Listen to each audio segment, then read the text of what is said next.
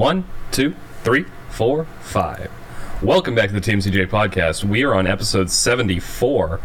And, um, I don't know. It's, oh, wait, it's Christmas. Christmas special time. Uh, we've. is. Have you had your advent calendar up till now? No, I haven't had an advent calendar. Uh, no, I haven't had an advent calendar in many years. No, I've been, um, oh, God, what is going on with my mic? Sorry.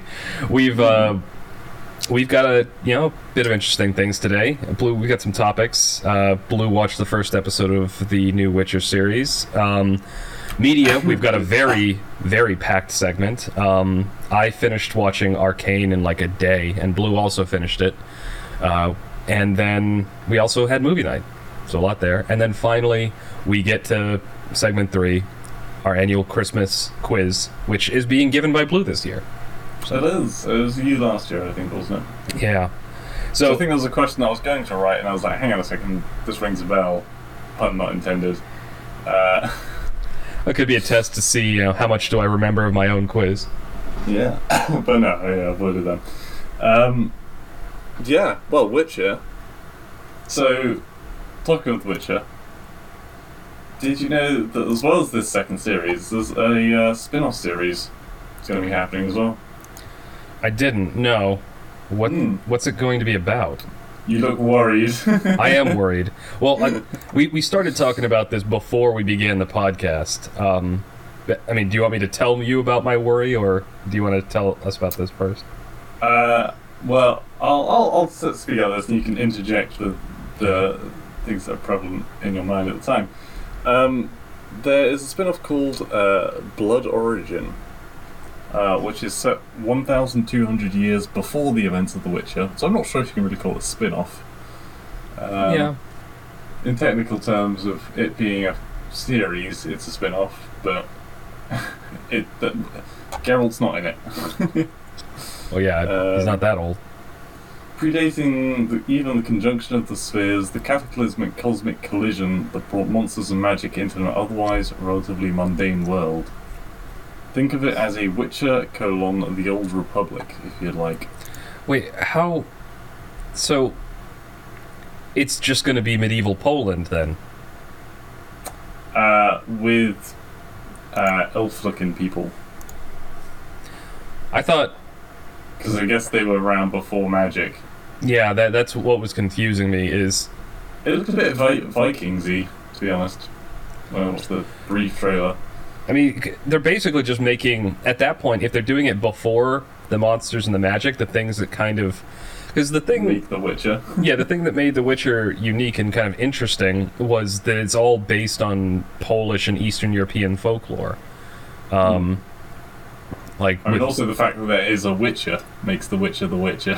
well, yes, yeah, but aside from the titular character, I'm talking about the setting, yeah. um, the setting and the creatures and all the things. Because you get most of the monsters you get in magic or fantasy series in the West is like you know dragons and demons and things and stuff that we're familiar Mhm. with from like Western European folklore and Christian folklore. But then you Yeah. go back to, but not really anything with Eastern Europe, which is yeah, kind of what made it interesting. Anyway, go on. But um, yeah, so I watched the first episode of the new series, and I don't know, it didn't Didn't hook you? it didn't hook me. No, it, it was it was all right.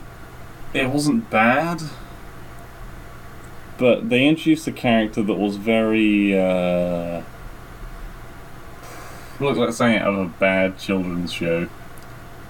Um, and they also used. Uh, I'm sure this is a. Uh, oh wait, I, I won't actually say what talk about the monstrosity because you're going to be watching it um, at some point. But um, they took a very uh, basic monster that everybody knows about and just very, very, very small tweaks to it. And that was kind of it. And, it, and the monster wasn't around for very long either. Um, that that's as much description as you're getting of it. I hope that's vague enough. Um, it, it wasn't anything like fantastical. Or Oh my god, the monster is Stuart Little. Yeah, and those were the best parts. Those two things that I just described were the best part of the episode. Um, I struggled remembering some of the uh, more diplomatic side, the, the magical side, the the um, what's her name? Yennefer? Yennefer. Um, her teacher, I forgot that she was her teacher for a while until uh, Sui reminded me. Mm. Uh, and there just there's just a lot of talking on that side and no real action. Um, so Well- for a first episode to a series, which I think you know you, you need it to, to really grab a person, and it didn't really do that for me. Yeah, I think they're they're hopefully banking on the fact that enough people liked the first season that they'll push past any sort of dryness in the beginning and the setup. Well, I mean, Um, it was a great filler episode. There, I mean, to be fair, they did base it off of the books, and there is a lot of very dry politics in the books. Um, specifically, when you get to the mages, because the mages are supposed to be these. They're the political movers and shakers in the world. They're they're the people who are pulling the strings behind the scenes. I wouldn't even call it politics though. It was Really? just talking for the sake of talking. Okay, well, that's unfortunate. I mean, this is a good time to jump in and say what I was I was thinking earlier. Yeah, go.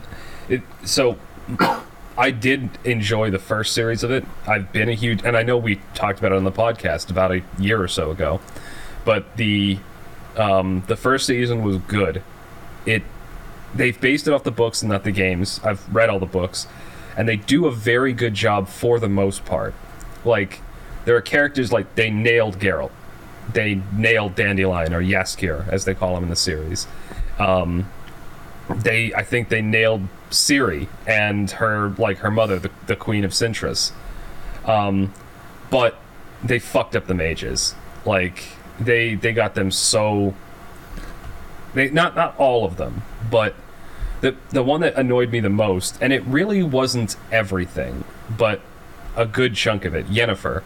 Like they managed to get like they she got better as the series went on, but there's a few things that they fucked up. One, they changed her backstory so that her tragic backstory is unique to her, right? Like she's the only person who was found as a. By the way, if you haven't seen the first series, spoilers. Um, she was the only one, you know, who was found like and bought from a peasant family, and she was a, a cripple, and then they they used magic to. Well, actually, no. This is something they changed because almost all mages had something wrong with them. Like they were either from poor families or they were like disfigured or crippled or something like that. And when they became mages, all of them used magic to make themselves like the most beautiful, attractive, whatever people they could. But what they Yeah. did in the TV series was they made it seem like it was only her. And that she made some great sacrifice to do this because she ends up No, I being think sterilized. It say that they all did it. I think. No. No, because I mean, the, the, of the ones that were left alive, 'cause everyone else got fucking pushed in the pond and turned to frog or whatever. well, they, they explicitly show that not everyone did it because they show all the apprentice mages. Most of them are pretty attractive people, um, except for Yennefer, who's got like a hunchback um, in the prequel. Part. Yeah. So that's that's what they that's one thing they changed. But the other thing they changed was the fact that um, when she when she decided she she's going to use magic to become beautiful, it made it sound like it was seemed like it was this controversial thing, whereas it's just something they all did. And the idea that she got sterilized because of that is stupid. In the books, they say that I think it's something like 30 to 60 percent of mages just through the process of training become sterile. Like most mages are sterile. I th- is what they say in the book. So I think they they were trying to make her stand out and seem more unique, and to me, it just came across as pointless melodrama. Um, you spoke about Ciri just now. Um, I can't tell, and I can't remember what the outcome was because I think we did look it up afterwards. But um, either they got a different actor for Ciri for season two, or it's just been enough years between when they were recorded that she looks like a different person to me. It's possible. I mean, she was pretty young when they recorded the first season, yeah, I think. she was 17 when they recorded the first, and now she's like 20. And people can change a lot in three years. I don't know. Uh, I did. I haven't looked into it. Um, I can remember what the first one looked like, but I haven't. I haven't even watched the trailers for the second one yet, so I couldn't tell you. Yeah. Uh, yeah, that's not all we have regarding The Witcher. Oh no. Oh, is there more? Okay. Well, technically, it's not regarding The Witcher, but Henry Cavill, as you know, plays The Witcher, right? Yeah, big fan of it. Big old, big old nerd. And I think that's probably gone a long way to make his performance as Geralt as good as it is. Well, now he wants to star in a Red Dead Redemption movie. What? I'm not even kidding. That's awesome. Who do they want him to play? Is he going to be Arthur Morgan? Uh, let's have a look. Oh, hang on. I would love it if they started making. He did in Mass Effect. Probably. I don't know.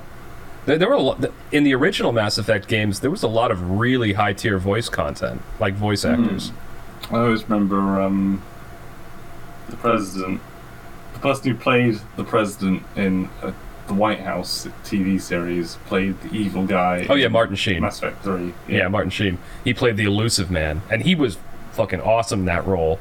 He was like, you know, calm, charismatic, and menacing. It was like he nailed that role. I I just recently replayed all of the Mass Effect games because I bought. Oh, that's something I could talk about. I beat the uh, Mass Effect No Ass Edition. The Right, legendary Yeah, yeah, you said. I don't know how. I don't know that how noteworthy that is. Just you didn't fuck anyone. No, no, no, no. That that was all still in there. Um, the only Oh thing. no, that's just right. The Yeah, um, literally the only thing they changed, as far as I can tell, was they changed that one camera angle and it blew up out of proportion. Um, yeah. I think they should have just left well enough alone and not Wasn't done there a anything. mod to put it back in again? I vaguely recall. multiplayer? I said, wasn't there a mod, a mod to put it back in? Yeah, there was. Um, oh, also, okay, so, uh, I don't know, the article's pretty unclear, but it says Cavill's a bit fresh faced for Arthur Morgan, though maybe he could pull off a decent John Marston. Um, I love Yeah. the fact that like video game movies are actually potentially being good. yeah, potentially, because, you know, in a.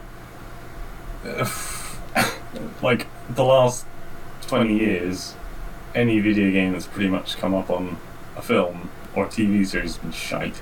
Yeah. Did you ever watch the Uh, Doom movie? The one with uh, no. The Rock? No. Oh, it is comedy gold. Think like the most like B or C tier sci-fi movie you can think of, with all of the stereotypical tropes that you get in sci-fi movies that have nothing to do with Doom, and a first-person scene where he's holding the gun out and fighting demons. It is Dare such. say, that's kind of the Rock's wheelhouse, though. Yeah, this was early on in his career. Now he's like, you know, he's become kind of a superstar. Yeah, but he still does the same, you know, B movie style shit. He does, but not in everything. Um, like he's he's been in some pretty like mainstream kind of. Uh, I'm trying to think of what what's the is it Fast and the Furious that he's in? Yeah. Although I guess that that kind of is yeah, it's kind of the same thing. Um, have you seen his uh, his live action Bambi on SNL? No.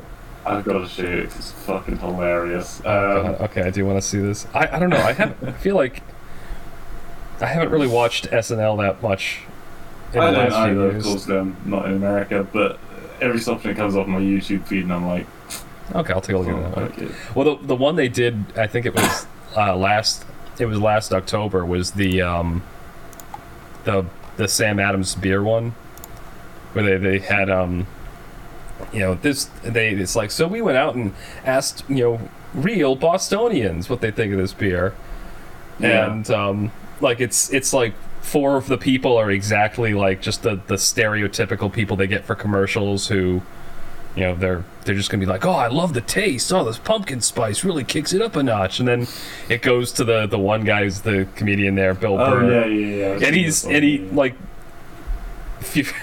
he's the actual Bostonian like he's sitting there in like a you know plaid shirt and like shitty jeans and he's got the the mask but it's like down around his chin he's and he takes a sip and he's like ah I don't like that Ah, that was that was good. To a Bostonian. Fucking love that. Anyway, um, yeah. So Henry Cavill, actor in video game movies, huge nerd.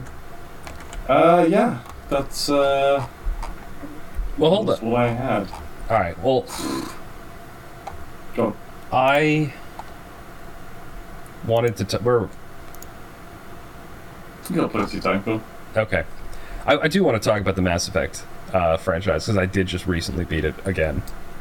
Um, specifically the the Legendary Edition, and from what I found, they did make a lot of quality of life gameplay improvements to the first game. The hmm. second game was just still an absolute classic, and if the ass thing really bothers you, you can mod it back in pretty easily. Yeah. Um, and then Mass Effect 3, I can't tell if I've just blocked it from my memory or if they actually removed it. But one of the most annoying things about Mass Effect 3 is that after every major mission, you'd have to go back to your cabin, and then Shepard would go through this stupid fucking dream sequence where he would whine over this little kid from Earth, and then you'd wake up and be a little bit traumatized or tell everyone you're fine. I Mm. they either shortened those or they took a few of them out because I don't know. I I don't remember going through them. And that's actually no. That's another. Th- I knew there was some other game that I've been playing. Blue just uh, reminded me. The other thing that I beat this uh, this week because I'm on vacation um, is Halo Infinite, and they made some interesting choices, some bold choices with it, and I think it panned out. This is the most Halo game that I've played. Like Halo Five didn't feel like a Halo game at all. It had this weird squad based combat. The storyline was an absolute fucking shit show. Right. Um, Halo 4 had a decent story, but the gameplay was just Call of Duty with a Halo skin. Um, no, Halo Infinite feels like feels exactly like a Halo game should, and the storyline felt it gave me the same kind of feeling as back when I played Halo 1, 2, and 3, like the original trilogy, which kind of made the franchise. Is it like an open world? They did make it open world. That was one of the Right, choices they made. Every other I've game s- in the Halo on. series, every other game in the Halo series was you had a series of missions and they they were somewhat open in terms of how you could complete them and what order you could do things in, but it was a self-contained mission and then when you finished it you moved on to the next one. This one doesn't work like that. Yeah, I've been um the only content I've seen on it has been like very short YouTube videos from people doing like have you seen the the uh I don't know I don't know what the, the relevance is to things in the situation around it, but um, there's a guy who calls these like half minute clips of this grunt, basically shit talking. Yep. So there's um they they added in some of the, the standard um, open world tropes. There are propaganda towers. There are bases you can take that act as fast travel points. Yeah. Um, there are enemy fortresses you can take down. Although, unlike what they are in like a Far Cry kind of game, where there's like a million of them and they're all roughly the same, each of the there are only seven enemy bases in this one, and they're all pretty unique in what they are, what you have to do to take them over, and you know what's involved in that. Uh, but yeah, they're propaganda towers. That that's what those are clips of. Right, yeah, because I heard like one of them was a grunt being like, John, we're afraid of a guy called John. They're talking about the, the Master Chief. Yeah, Um, and got just these kind of funny little interactions. I think- I don't know. I think a lot of good. a lot of the reason that most of the stuff you see going up about the campaign is stuff like that, stuff people doing in doing whatever in the open world. A lot of people, at least a lot of the people who produce Halo content that I follow on YouTube, are being very respectful and not doing anything to spoil the story because Hmm. the story is really good. Like it's not it's not one of those stories that's trying its hardest to be deep and complex. It's not one of these stories that's trying to, you know, subvert someone's expectations and pull some major plot twist. It it kind of you you know roughly how the story is going to go minus a couple big twists uh, near the end, but not twists that like are shocking, but twists that you just go like, and it, it like it gives you the gives you the feels. Mm.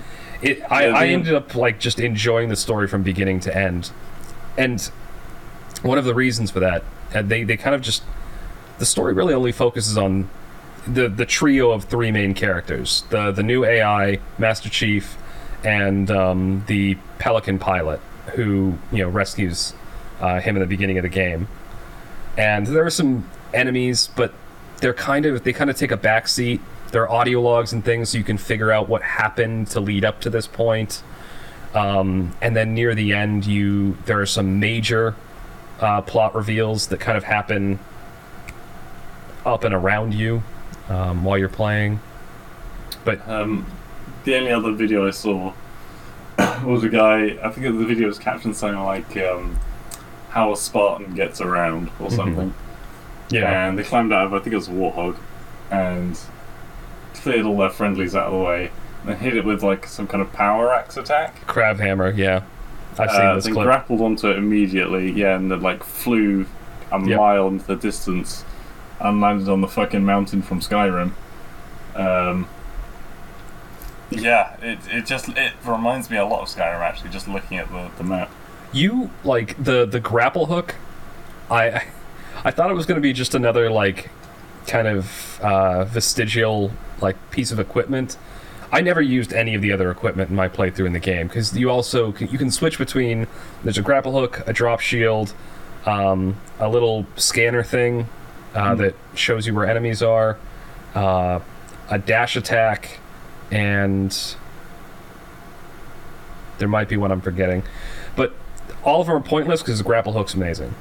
the grapple hook lets you ground pound. The grapple hook lets you climb up mountains forever. It's just amazing. Um, yeah, no, I um, I was gonna say, wow, it's one of those moments where you start saying something and halfway through it, you're like, nope, don't know what I was talking about. Never mind. It's just gone now. Just Yeah, gone.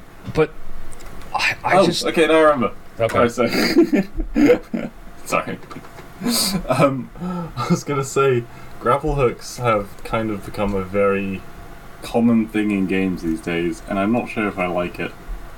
Like Yeah. some games do it right, don't get me wrong, but uh, a lot of games get it wrong, and like I- having a, a steel wire that essentially yanks you along at hundreds of miles per hour. In most games, does not make sense. Granted, in Halo it does because you're in like a mech suit, Yeah. but yeah. The the um.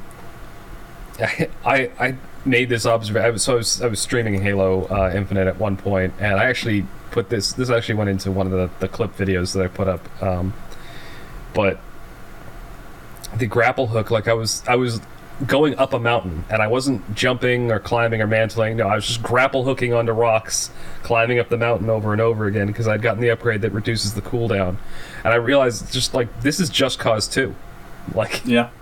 like it, it's the same physics-defying hook shot that you had in that game.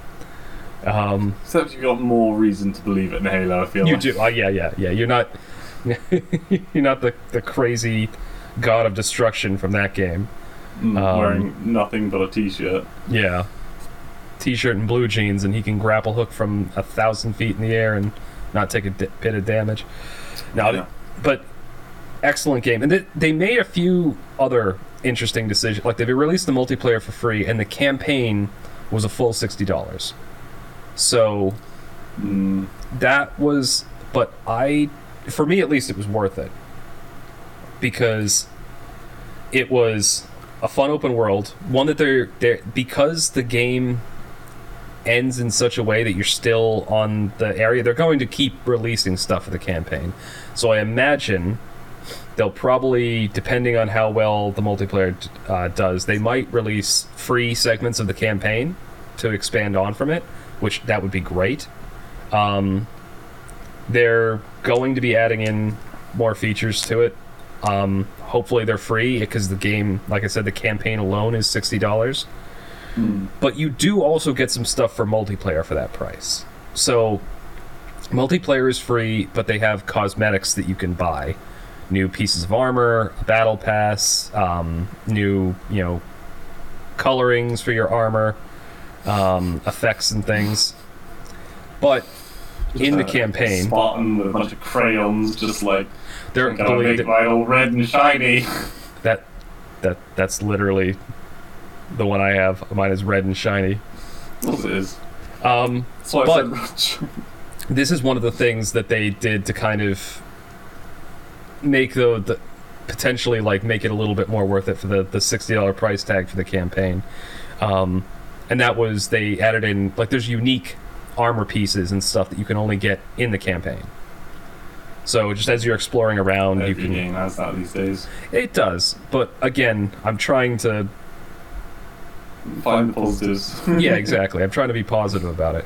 Personally, if if I'm being like mercenary about it, if you're a fan of the Halo franchise in general, it's worth it for 60 bucks. 100%. Just for the story.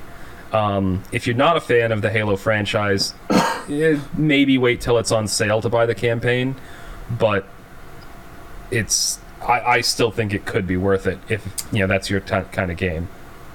I saw an interesting post on something the other day, and it, it just simply said, um, "What is your favorite game of all time, and what is the worst thing about it?" That's a I like that I like that question. Yeah. What What would your response be? So, for me, Yeah, do my yours favorite first. game of all time is Digimon World, and probably the worst thing, the first thing that I thought that was really, really fucking bad about it is you can't really play it these days without getting an emulator. Um, although that I guess doesn't do the, the, the actual game mechanics itself. Wait, which which game Uh, again? Sorry, my mother. Digimon World. Oh, Digimon World, yeah. But I mean, yeah. Oh, that's that's unless you have a PlayStation. I have a PlayStation. It's true. I mean, I have a PlayStation One. I just don't know where the game is. Yeah, I have the game on my bookshelf over there. But Yeah. okay, favorite game of all time, and worst thing about Hmm. it. This is tricky for me because it's something that's kind of changed over time. Um, Sorry, I did. I'll, I'll try and fill the air. yeah, Um, yeah. Keep keep going because I, I actually have a really hard time answering this question. Uh, probably next would be like Sonic Adventure 2 for me. Um, and I don't know, the worst thing would be that actually the later levels in the game I fucking hated. Uh, like any of the space levels can just are just awful.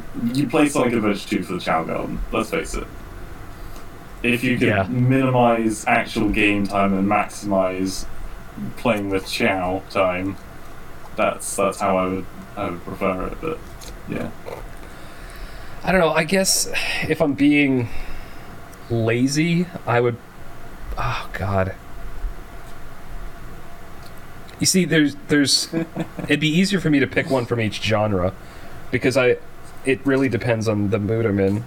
Like I could like um Oblivion is a big one for RPGs for me, but then I also really really liked the, the amount of times I've replayed the Mass Effect games and the KOTOR games. Knights of the Old Republic. Oblivion over Morrowind.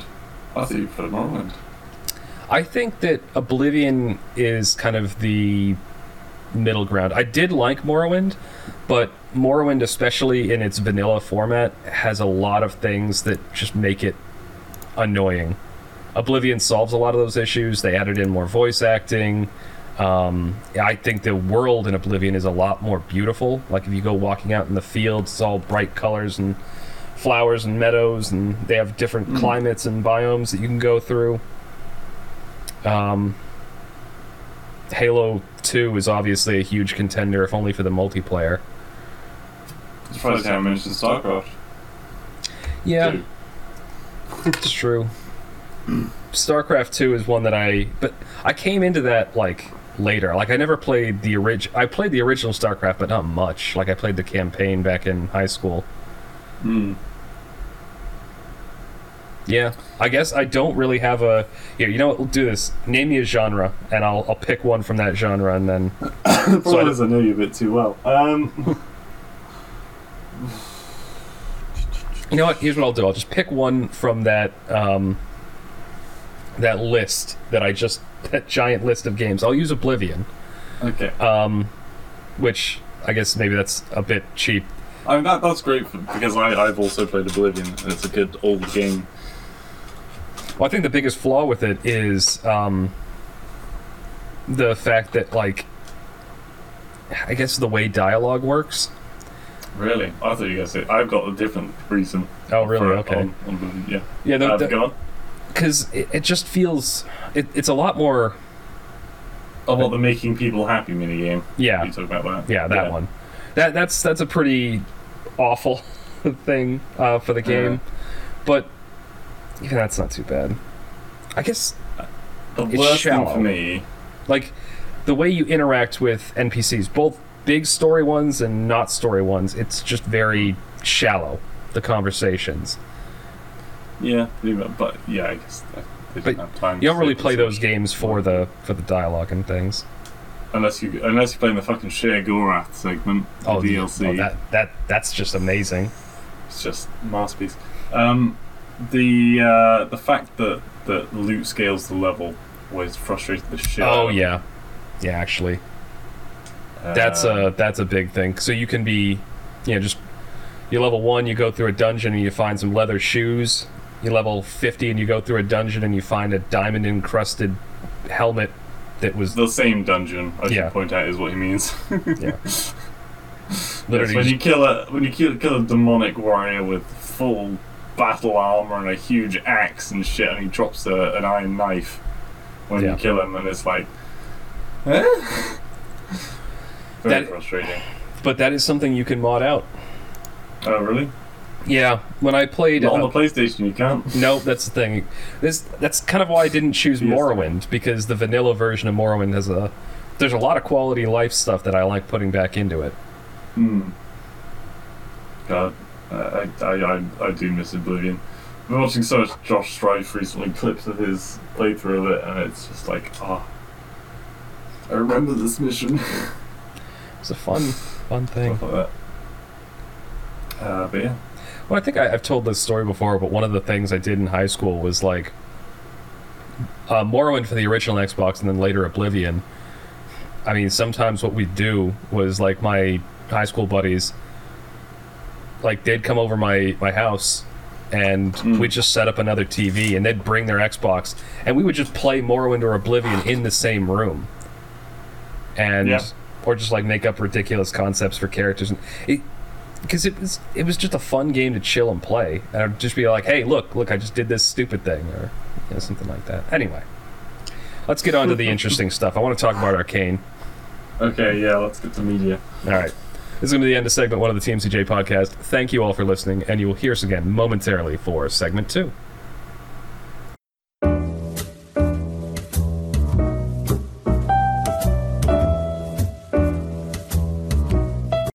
Welcome back to the TMCJ podcast. We are on segment two, our media segment, and oh boy, got a lot to talk about.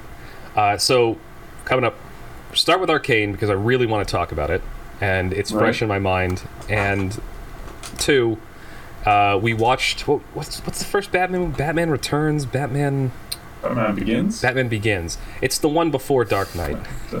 Dark Knight's the only one I remember the title of because that movie was phenomenal. Hmm. Um, for different the Dark reasons. Knight Rises? That's the third one. Oh, okay. Third one's Dark Knight Rises. That's one with um, Tom Hardy wearing a jock strap on his face. Right. Uh, so the um, We'll start with Arcane. Arcane, which for those that don't know, Not Arkham. Arcane, yes, Arcane, like you know, magic. Um, it is a animated, like a 3D animated TV series on Netflix that's made based on the game League of Legends, which is a MOBA that's been out forever and famous Say based on the game, based on the characters from the game. based the on the characters from the game. Yeah, yeah, sorry, I should clarify. But against all odds in this current year where a lot of exclusive stuff for Netflix and particularly a lot of animated stuff tends to suck. It was actually good.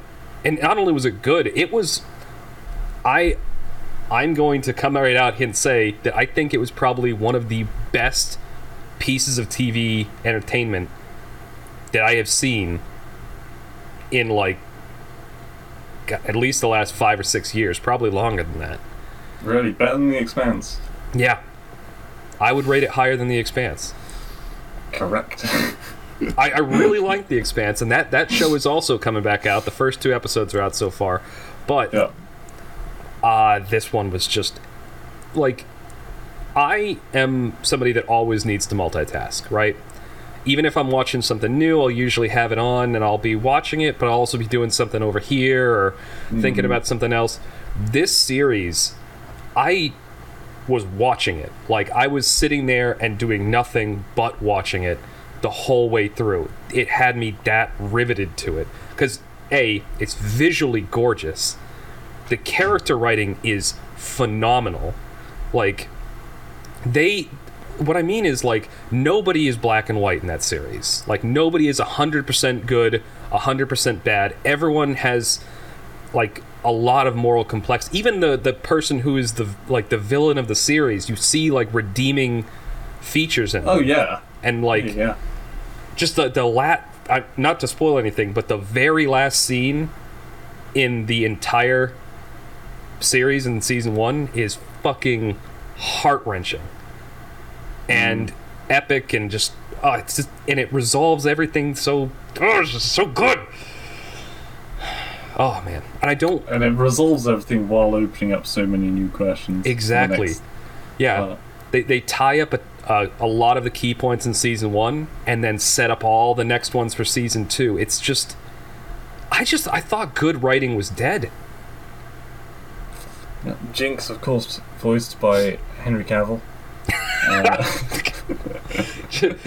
if you want to, so let's to, to set the scene. One of the main characters um, is so in the, the video game. She's called Jinx, um, and uh, see, I already knew. are we going from Are we going from episode one doing this episodically? are I don't know that we should go through everything. I think I'm going to go with broad strokes, but I don't want to spoil the ending because I Okay. I'm going to highly recommend people watch this. okay. Um, but going through the series, like it opens up and it establishes the setting. You've got Piltover, this like steampunk, uh, technocratic, like wealthy, affluent city, and then another city that's kind of linked to it. This lower city that is kind of crime-ridden, down and The out. slums. Yeah, essentially. essentially the slums of the so, but that's all ostensibly parts of Piltover, the the wider city there. Um, and It's very We Happy Few. You know what I mean by that. yeah, We Happy Few for Especially because there's like a bridge between the two. a bridge between the two towns. Yeah, Uh, we happy few is a video game about like a British dystopian society. Um, but that in that one, the people who are rich and affluent are basically getting by by taking happy pills. Yeah. Uh, this is this is very different, where the rich and affluent are actually rich and affluent. I know. It's just because it was islands and they're connected by a bridge, and it was it, Yeah. The the the scenes, the the scenery. Sorry, looked very similar. Like It has very, very- nice houses on one side, and then shit broken town on the other. On the other, yeah. Yeah. So it it kind of establishes that dynamic, um, and the first few episodes kind of follow this ragtag group of kiddos, um, who all like they're I guess they're orphans. They all kind of hang around this one uh, bar that's owned by this dude who's sort of like A legend. yeah, he's like this legend. He tried to lead a revolution against the upper city at one point and, you know, get independence from the, the upper city. That didn't work out. And so now he's just doing his best to keep the peace and make life as good as he can for the people around him. Um, and, you know, they also show, like, how. Um, kind of the better the better half live uh, they follows this one guy jace who's like this genius at the academy who's trying to work something out um, it follows uh, the story. he's not. He's not the highest of the highest. He's like a shoemaker, by Yeah, hammer my his father was. Hammermaker. That was Yeah, yeah, Hammermaker. And so he he just be, through a wealthy patron, he's made it into this academy and started to to build stuff up. As and then scientist. it also follows like the politicians, like the the council members who are all making decisions for the city and for well for both cities and dealing with issues like that.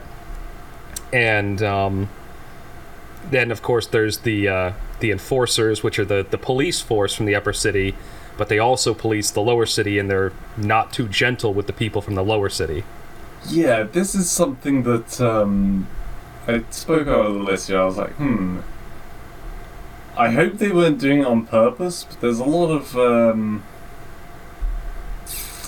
political messaging. I think in that, especially where it comes to the uh, the Firelights, who we find out later, who is led by that particular person, and he's like, yeah, all the cops are Yeah, I Yeah. didn't get that. I think they, they managed to very um, artfully sidestep that. Like, because that would have been the obvious thing for them to do.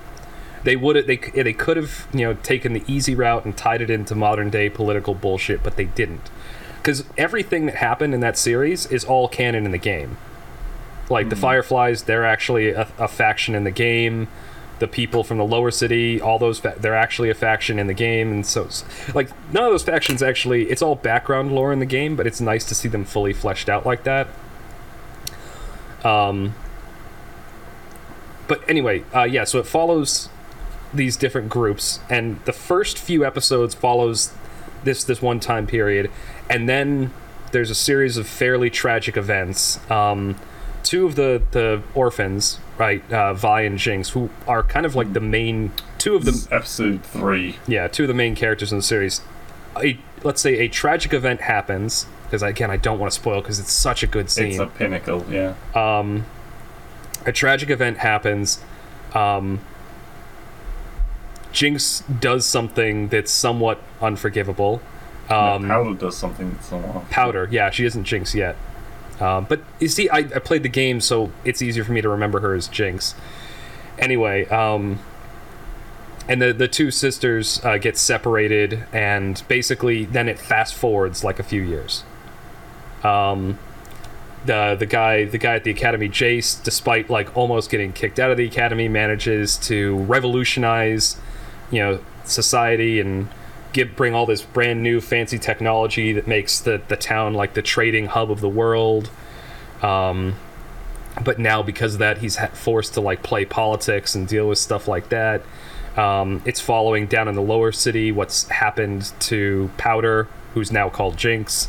Um, how the like crime has gotten so much worse, and like these new crime lords basically rule the city using drugs. Um, and the story continues from there, and it follows how all of these different factions and characters interact, and it. And I don't want to go too deep into the story because I'm going to emphasize is 100% watch this series. It's nine episodes long. Watch it, watch it, watch it. It's so fucking good. Like, it it is um, a very stylized, like 3D thing. It's it's a very realistic animation, but it is animated, um, and it does get very over the top into because it is a fantasy series too, where you've They're got not realistic. realistic for animation. Like if you're gonna, like you know how you you can have really really cartoony looking animated stuff, and then you can have animated stuff that looks like real people. That They have a higher level of texture and detailing, yeah. yeah. So I'm saying that like this is much closer to the animation that looks like real people. Right, yeah, it's not Pokemon style. No. Yeah, exactly. Um, but then they also go into scenes where it gets overly stylized. There's all kinds of neon colors and flashes, and Yeah, Um, which I actually love. the scene with uh, Jinx and Ekko on the bridge, by the way, and they go into like that sketchy art style. I Yeah. loved that. Yeah. Oh God! But just the entire series is an absolute visual treat, and I just I cannot wait for season two already, and I hope I hope they can keep it up because I loved season one. Anyway, that, that's me gushing over it. Do you have anything to like um, dampen my spirits? Uh, it's one of these stories that's very hard to talk about without spoiling something. Um, Well, let's let's just say that now then. Um, you know, we're gonna venture into maybe mild spoilers here as we discuss a little bit. So if you really don't want to hear them, I've said my piece. Go watch the series, and then come back and listen to our Christmas quiz. Yeah. um, I mean, I because obviously we both just finished it. Uh, I, I, I want to talk about the uh, the Mad Hatter Tea Party, as it were. That was amazing. Okay, so near the end of the series, kind of you get to the the pinnacle where all, a lot of the main characters that have been involved with stuff going on in the Undercity all come together in one room, and not by choice. Like, um, Jinx kind of sets them all up and has them all restrained at this long table. Um, and this is where like her her sister is finally understanding exactly how deep her like trauma and psychosis goes because she's got like doll facsimiles of the friends that died you know back in episode 3 um seated at the table and then as things get more intense she starts shouting at them as if they're talking to her and shooting them. yeah Um, but no, that that scene more than anything really me. I I, I love to love a villain. yeah Um, I think Light Yagami from Death Note is probably one of my favorite characters in any series. yep yeah he's a great villain and the villain in this is just on point because he's not doing it out of just pure hatred for everyone and fuck the world. Hmm. He's actually doing it for well, in his eyes it's it's he, he's making a good impression on the world. yeah Um, He well, he's trying to gain independence for their lower city. and when everyone thinks he's going to be a, an absolute asshole, he actually supposedly. I mean, we still don't know if we can trust him or not. Well, But and I mean, he was yeah. in his last words. Something very key was said, which was really impactful. I think. Yeah. To to give um, context, he like he gets an offer to basically get everything he wants in terms of concessions from the upper city. All he has to do is give up Jinx, and it's left very ambiguous whether or not he was going to do it. And then like he, the, the one of the, the last lines he has is you know you know looking right at her, just like I you know I, I never would have given you up no matter what, or something Mhm. like that. And it just it's such it's such like a emotionally poignant scene because of the context of everything that was happening around that moment. Oh, you're right. It's so hard not to spoil. I just I do want to just talk about it, but It- Mm. I, I think probably my favorite character, though, if not him, is actually the um, J- not Jace, the uh, Viktor. oh yeah, Viktor. Yeah, I really like Viktor's character, even though he doesn't play a very big part. the scenes he Um, are in, yeah, are good. Yeah, I just liked his standing, his, his viewpoint on the world, and Yeah, Viktor in the context of the series, he's um he so he's a guy who has, you know, from a childhood he's had a crippled leg. He's from the lower city and has kind of worked his way up and through his mind alone, you know, he made it up to the upper city into the academy. He was the Hmm. assistant to like one of the most prestigious professors there. Um, and then he partners with Jace and then they together invent this new technology. yeah, in a, in a move that could potentially have crippled his own career and sent him back to the Back to the lower again. Yeah. And so, and then the two of them, they have a very interesting dynamic. Yeah, I'm not a fan of Jace though so much. I didn't mind him so much early on, but when he started fucking that person, Yeah. um, my respect for him quickly went downhill as every decision he made after that point was entirely based on just nothing. Just Yeah. stupid decisions after them. He he's one of those people that I think um, he's clearly very intelligent. Um, but he's also got that like charm and charisma, and he lets all of that go to his head. I think, Mm. like he, when he um, sorry, no, he, I think he like he starts to he gets what he wants too often, and that starts to like that actually turns into a character flaw for him. when Vi approaches him, hmm I was mad that he was just like would so easily just give in and say fuck the council. Hmm. And then he started actually doing it, and I was like, okay, this is cool. Uh, he's actually making a change. And then he makes that change, and there's like one in 100 people in the attack die. Yeah, an and innocent civilian like, dies. oh, this was all a, a complete mistake, and.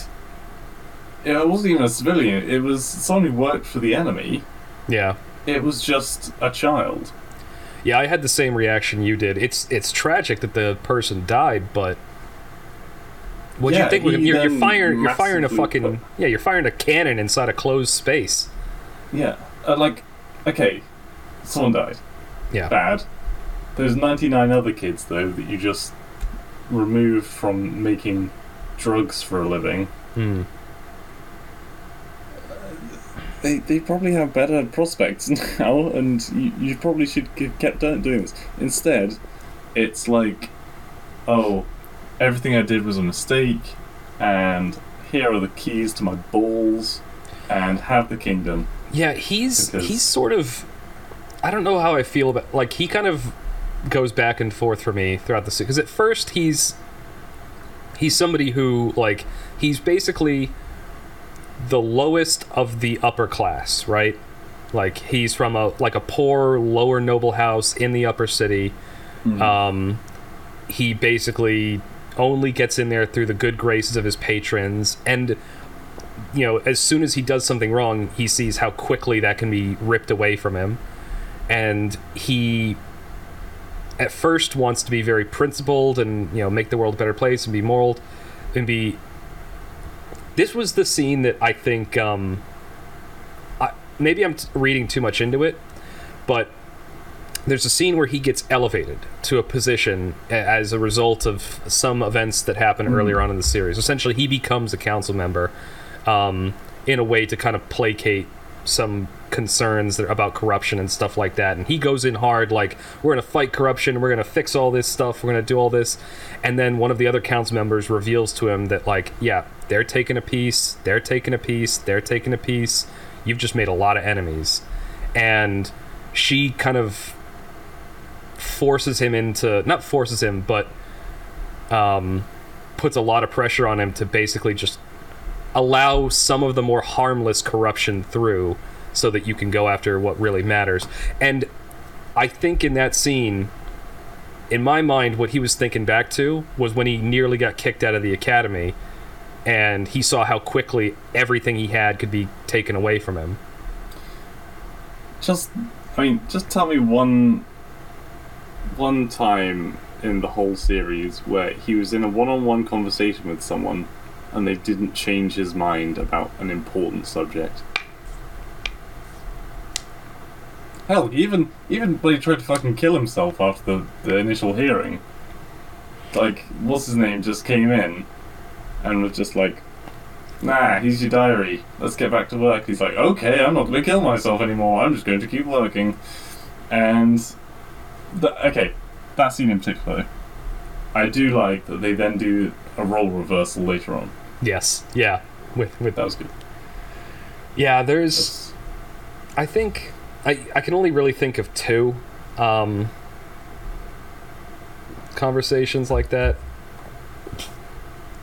But you're right for the most. But he, and that that is I think one of his. Even his fuck buddy's mother just fucking is having a having a wank in a bath, and she can still persuade him to change his entire ideology.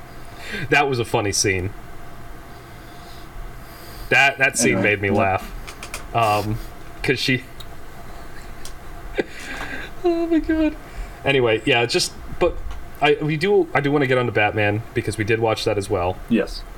but I just can't recommend it enough. Watch the series. Watch that. It's the, the it is one of the best pieces of writing that I have seen in a TV show, bar none, in years. So just watch it. Even if you don't really like animated stuff too much, I think you'll probably still end up enjoying this.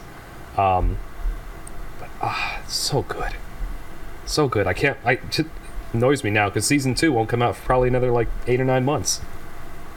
Wait, better than the live action Cowboy Bebop? yeah, imagine that not getting canceled after the first season. Yeah. See all that. Anyway, yes, Batman. So it was my choice this week. Um, and I chose the first of the Dark Knight trilogy series, Batman Begins. Uh, and yeah, I hadn't seen it in many years, but all I remember is that it has Thomas Shelby and Liam Neeson in it. as the Scarecrow. I it took Yeah. me, a, and I said this when we watched the movie, but it took me a while to realize when I started watching Peaky Blinders that that was the same actor. Right. Because the guy that plays Thomas Shelby in Peaky Blinders is the same guy that plays Scarecrow in the Bat Yeah. in the Dark Knight Batman movies. Um. Yeah. Uh, but no, Scarecrow, very interesting character. Um, using nerve gas to make people see hallucinogens, well, hallucinate into seeing what they fear the most. yeah. Um, there's a lot of plot holes in the story, which we've discussed already yeah. um, off podcast. But generally, pretty good film. And also, maybe even more importantly, you have to watch it before you watch the second one in the series, which is a true masterpiece, which I'm sure we'll be watching at some point. We will. Yeah, Dark Knight was just it's one of those movies that kind of Ah, they they just it was it was like a, a must see movie. They they lost some things, I think. You know? So in the first movie, the one that we actually watched for this movie night, the city felt a lot more comic booky, right? Like it felt like like Gotham, the way the shots they had of Gotham, the way it it looked, you know, in the especially with the fog, with the monorail and everything like that, it it felt much more like the the fictional city Gotham, whereas in the second movie, it kind of just felt like, well, this is just Chicago. I would say in the first movie, it looked like every street had a mugger on it waiting to stab you. Yeah. In the second film, I think you're right, it looked like an everyday city. It looked like, you know, you walk out into the street and that's what you see. Um, and the third one looked like a comic book city where there are tanks rolling around on the street and people in hot air balloons waving at you as you walk down the sidewalk kind of shit. Yeah. Um, so they went from very serious to realistic to comical. So I think, God, if there's ever a fourth one, it's going to be like a fucking anime. Well, they've moved on now. Now they've got the Ben Affleck Batman. Which, Wait, yeah, Justice League. They, they well, they've got a new Batman now. Uh, I haven't seen any of the. I've seen the Batman versus Superman movie, but I've only seen it in Spanish. Oh, Um, really? I watched it on the way back from the I Dominican mean, it can't have Republic. been that great because I don't really remember hearing much about it at the time. I remember it coming out. I mean, I mean, it was okay. It, it, they changed a few things. Like Batman, they Batman's a first of all, Batman's a cold-blooded killer in that one. Like Yeah. he just he he Which straight is kind up. of his whole thing is not being a cold-blooded killer. yeah, exactly. He straight He up. killed a lot of people in the first Dark Knight, right? Uh, Batman Begins, sorry. He killed a lot of people. How do you mean? Um, well, like, it, okay, the main villain, right? hmm He was like, I don't have to kill you. I'm just going to leave you in this train, which is going to crash, and you are going to die, even Oh, though yeah. I could save you. Yeah, it's true. It's it's. A, I think we we talked about that a little bit after we watched it too. It's a, it's a loophole. You know, he didn't kill him. He just It's put him in a position. There's a um, there's a line from Firefly actually that um, ironically that I think applies to this. There's a scene between one of the main characters in that and one of the other uh, characters who's a bit of a con artist Alright. and he's uh, she she's saying like you know you know I I don't I didn't kill people or something like that. And he's like she's like yeah you know I don't imagine there's too many that you do kill. You just put them in a position to die easy. And that's I think that's the loophole he went with there. He like he didn't kill him. He just you know you're making me think of that Black Mirror episode. which one?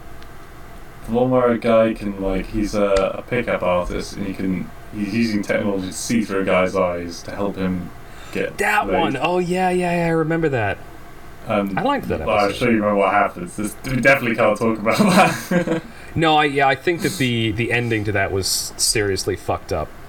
oh yeah, I mean every Black Mirror episode is pretty fucked up. Apart from the one where they were just like playing Street Fighter and fucking each other.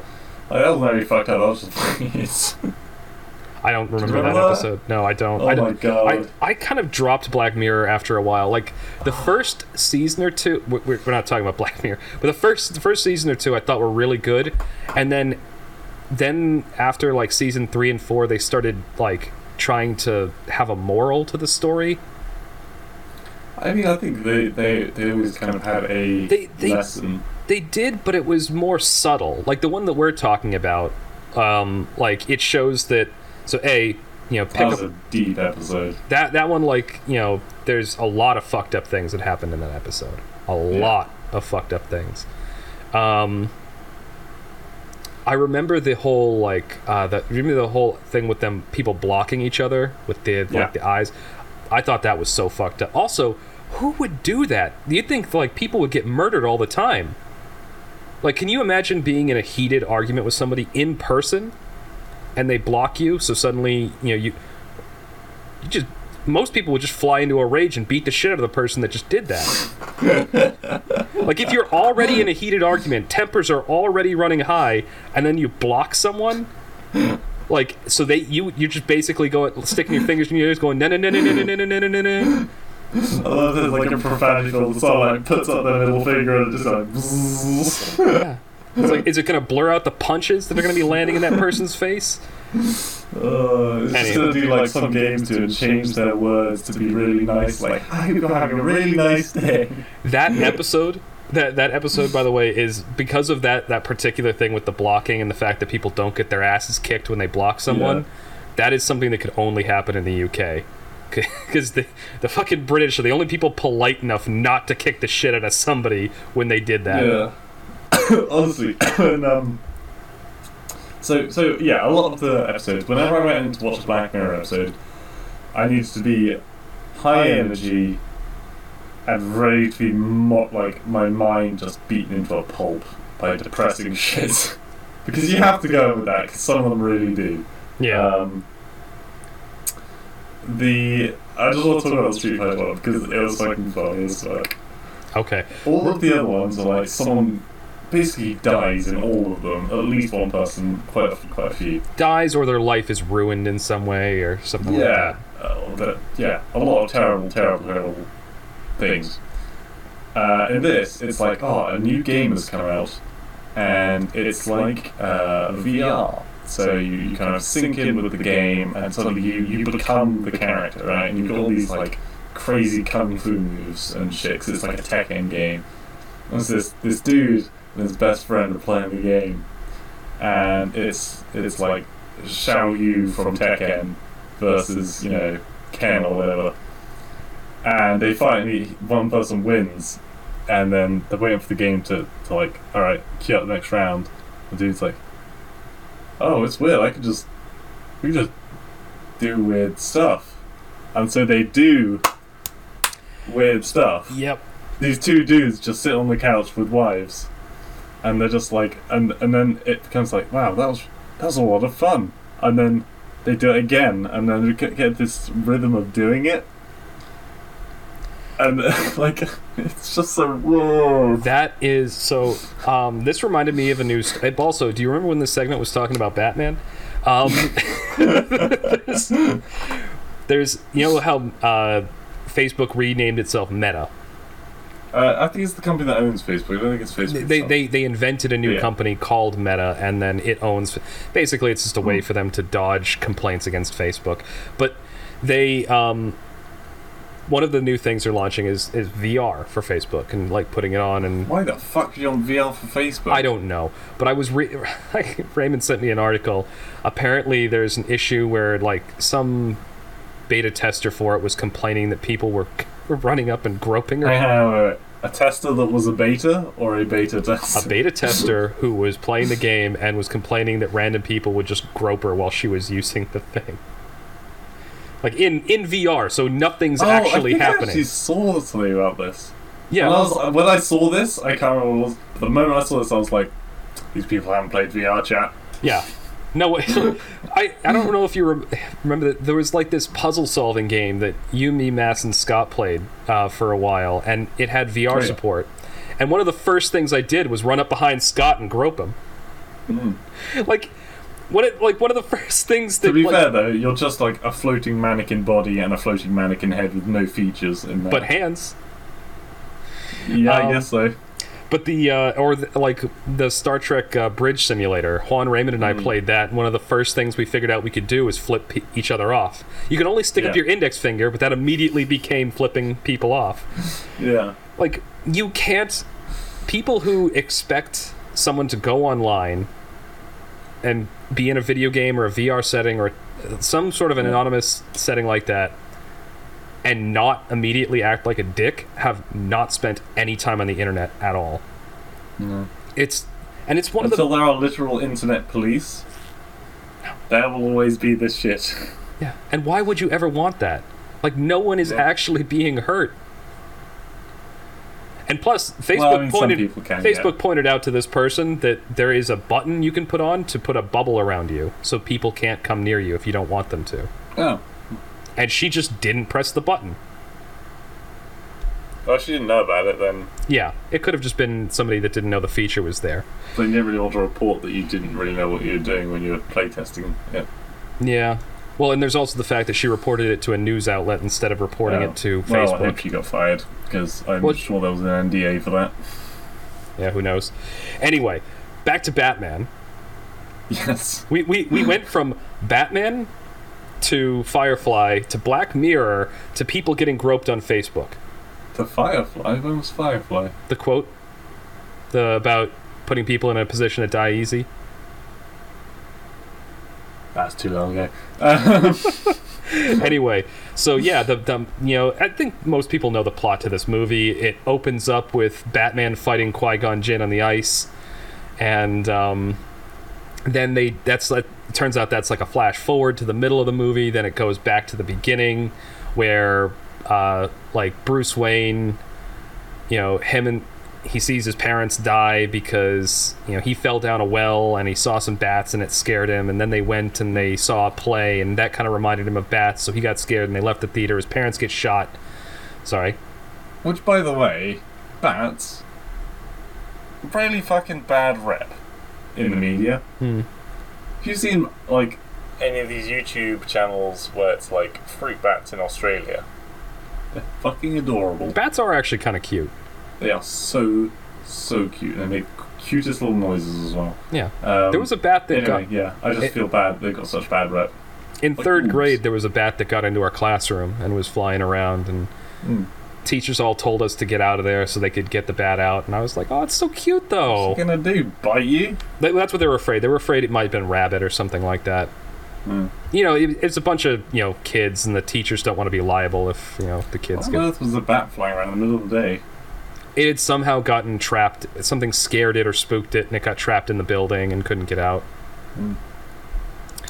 But yeah, that well, that was the other thing that was worrying was it was a bat flying around in the middle of the day, so there might have been like something wrong with it, disease or something. Uh, but anyway, yeah. So that happens. Bruce Wayne's parents die. Everyone knows Batman's backstory. Um, fast forward to when he's a 20 something, he's home from college. The guy that shot his parents is on trial. Um, he goes to see or to see the trial and he was going to speak and say something bad about the guy and he didn't because he was planning to shoot the guy as he came out of the the courtroom. But as he came out of the courtroom a gangland hit shot him. Like just some guy who was hired by the mob kills him. And then he's being driven home by his best friend you know Rachel who is like you know oh you're better than all this. And he's like no I'm not. I'm just so sad because I couldn't kill him. And then she slaps the shit out of him and says something Yeah. she actually I, I think hold on I, I wrote I wrote something in my notes about this This was before he went off, isn't it? This is before he had any of the training. yeah this is before he had any of the training Yeah, he's of Um, a whiny bitch. yeah and I, I, Which I guess is on purpose because there's meant to be story progression of him developing as a character, and they did that. it is and what I wrote in my notes on that scene was hilariously naive woman. Like? I just I thought that was a very naive uh, stance to have, because she's of the opinion that like just that any sort of justice is ever going to be served when there's that level of corruption. Um, I, I think that she should have been well, not that she should have been, but I at least was a lot more empathetic towards his point of view. I mean, think about it. Your parents are killed by this guy in the street for no other reason than, uh, you know, th- and they were giving him the money, they were giving him the necklace, and he just freaked out and shot them both. Hmm. And then he's going to be, you know, let out of prison just because he, you know, gave up some other criminals. Like, I get how it makes sense from a prosecution standpoint, but it doesn't make sense from a justice standpoint. Um, at least not in my opinion. And so I could, I can, Yeah. I wouldn't do it. I would never endorse doing something like that, but I can empathize with Bruce Wayne's position that, well, if the justice system isn't going to do anything about this guy, he will. And I it's think, the whole if it can save ten lives instead of two, that's that's kind of the, the end result you have to look at really. maybe. And then catch him when he does something else stupid and put him away for life on double the charges. Maybe. I don't know. It seemed like he'd just get out again. But, um, Well, if you had even more info about even bigger crime boss, great. true. But again, And then Batman does something fucking stupid. Uh, he's not Batman, but you know what I mean. Yeah, Bruce Wayne. Yeah, he walked. Well, first of all, she she kind of like uh, Rachel taunts him by bringing him down to like this restaurant that's you know it's where all the big gang people hang out, and it's like you know you you want to go see uh, the guy that that's responsible for it. There he is. We all know where he is, but we can't do anything about him. And so he just walks out, goes right in there, like calls her bluff, talks to the uh, big mafia boss. The big mafia boss calls him a bitch, says, "Hey, you should be thanking me. I shot the guy for you." And then he's like, he's like, "There's a council member over there. There's a police member over there, and I wouldn't think twice about shooting you in the head right here." Um, and then that that kind of message kind of gets through to him that Bruce's his affluence, his nice life. He thinks he has nothing to lose, but really, he's got tons to lose. And the, the, I think the line that the mafia guy uses is, "People from your world have everything to lose," or something like that. Because he's like, you haven't thought about your friend that works in the DA's office. You haven't thought about your butler. You haven't thought about you know this and that. And uh, that's when Bruce decides, all right, you know what? I am going to go find out about this. And he runs off to become a criminal in all corners of the world. Hmm. And this is something that I so he he gets arrested for stealing from a factory like he's working from some gang in Southeast Asia or something like that and you know the the wasn't stealing from a factory. they were stealing from a truck or something like That. they were stealing something He, he was working in the factory and they were, I think, making illegal substances. No, nope. They were stealing. They were stealing stuff from a, a warehouse or from a truck, and this is a very particular point because the cops are like, uh, he's like, you know, you're just petty thieves or something like that. And then Bruce says, I'm not stealing anything. And then they show that the boxes they were stealing say Wayne Enterprises on them. And you're supposed to draw the conclusion that because it's his company, he's not stealing those boxes. But the thing is, I mean, you are still, because you're not 100% shareholder. yeah, exactly. He's not 100% shareholder. Um, he's not thinking about the, you know, the Oh, know it low. was at that time. it was a little bit, but, but that that is what happens there. Um, and then they're they're not thinking about the fact that like, you know, whatever guy that runs that warehouse, the manager there, he could get fired because those people got in. The company might decide to move the warehouse to a more secure location in a different country because oh, this place keeps getting robbed and stuff like that Yeah. it's like yeah you're you're still even if it's your own shit you're harming a lot of people by stealing that shit but this is supposed to be a very simple moral lesson it's like oh look he's still a good person because he's only taking from his own company it's like okay so you, you fuck So over your own em- from his own family. yeah exactly it's like oh yeah so the drug addict that takes his mom's diamonds yeah he's yeah he's totally justified in doing that Yeah. um, anyway, so he he goes through all this and eventually gets uh, sent to prison where he gets the shit kicked out of him and he fights off the other prisoners and basically He he's doesn't get the shit kicked out of him. No one can touch him because he magically has kung fu power- powers. powers. Well, he he also no he he does get punched a bunch, but they do drag him off, and they're like, "Yeah, we're not saving you from them. We're saving them from you," because Yeah, I think they, they never actually explain where he got all of his combat proficiency. Because he fought like six dudes at once. And he's just a spoiled rich kid up to this point. well, I think at this point it's implied that he's been out and like living rough for a year or two now. So there's so many people out there. I was gonna say hobos, you know what I mean? But like, they're Yeah. all fucking judo masters. I don't think he was a judo master either. At, at this point, it was like just street fighting. Like he he had no training. He was just a brawler. Here he gets the kung fu stuff later. I know, but like, again, the people he was fighting had probably been on the street their whole fucking lives, and there were six of them, and there was one of him. Yeah. I he he does have a little bit. It, I mean, it's a superhero movie. He does have a little bit of the fighting prod uh, prodigy going on there, but I think that it was tenuously again like just like with him stealing from the factory. I think it's one of those things you're not supposed to dig too deeply into. It's one of those. It's it's just a narrative element. If you if you think about it too much, it doesn't make sense. I can see. Yeah. Anyway, this is where he gets approached in the. pr- He gets put in solitary and he gets approached by um, Ra's al Ghul. Yeah. And he's like, they're taking my daughter. What? is that from something? Taken. Oh, oh right, yeah, because it's Liam Neeson. yeah, in my notes I just kept calling him Obi Wan Kenobi. Um, no, not Obi Wan. Not Uh, Obi-Wan. Qui Gon Jinn. Claim, yeah. Anyway, so he uh, he gives him an offer to climb a mountain and steal a flower, and then he'll train him to be awesome. That wasn't euphemism, by the way. Yeah, he actually has to climb a mountain, find a blue flower, bring it to them in this mountain temple, and then he teaches him to be a ninja. He literally, It's, just, such, a dumb sentence, though. I'm sorry. I know that's what happened. But but it's yeah, so he teaches him to be a ninja. it is Uh, exactly what happened. Um, anyway, so he gets trained to be a ninja and taught all this cool stuff and this moralizing about using fear against your enemies and so on and so on. And then they do the Assassin's Creed ceremony. Yeah, where it's like you must kill this criminal. And then they're like, we will now cut off your finger because for some reason all assassins do that in games and films. Did they cut off his finger? Did they not? No, I'm pretty sure they did. I don't think they did. He still has full hands. Full hands. What am I thinking of? I watched like recently where they did that. Maybe I'm just thinking of John Wick. Yeah, You might be. That doesn't happen in the movie. Did movie. they burn his finger or something? I'm sure there was some kind of. They- they- they, had the rod. The ceremony is They had they. the burning. The ceremony is they do the the fear juice into the thing and have him walk the gauntlet of ninjas. Yeah, yeah, but they, they have like a, a brand. Not for him. I'm sure they did. They don't go back and watch. They don't.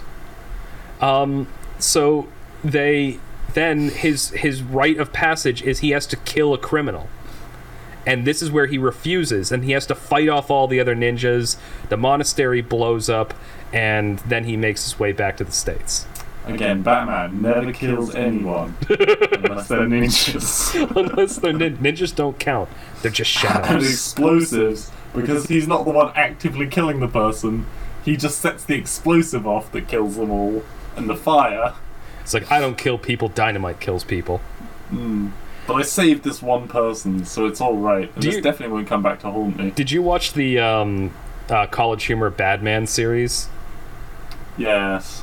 The- Uh, I saw some of them anyway, where it's like there's one where he like the Bane one. uh, the one I'm thinking of is the one where he's got the penguin like in a in a ice locker or something like that, and he just he's killing people, and he doesn't realize it.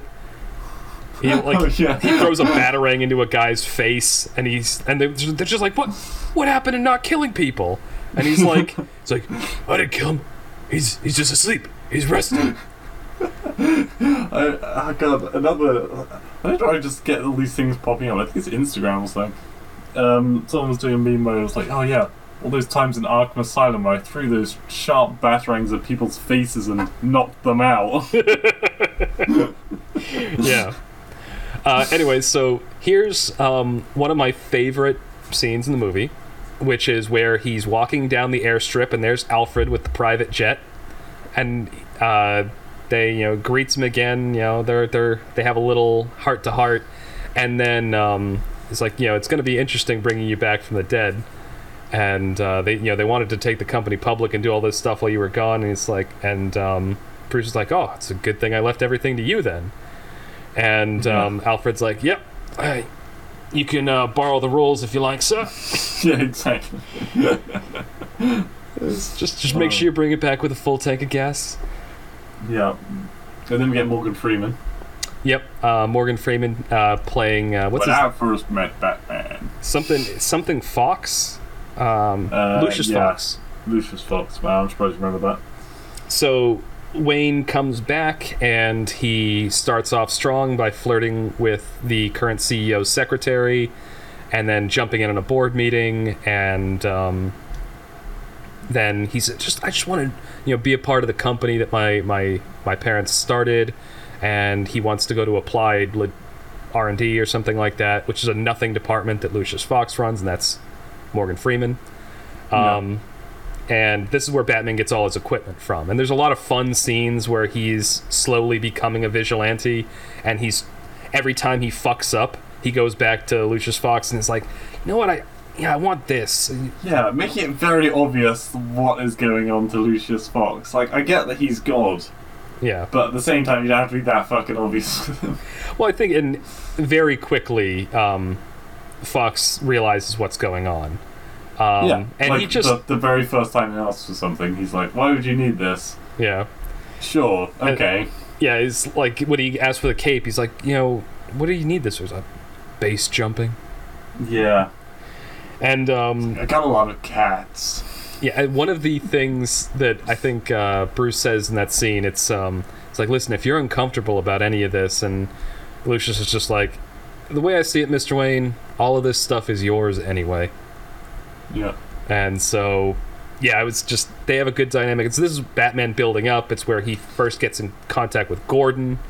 I'm Um, glad there's like no requirement for signing off from anyone else when you're just handing out a tank to an individual. That is interesting. Yeah, I, I'm Uh, Sure, he got the- the proper permits and yeah. eh, it's probably road legal. Even though, uh, yeah.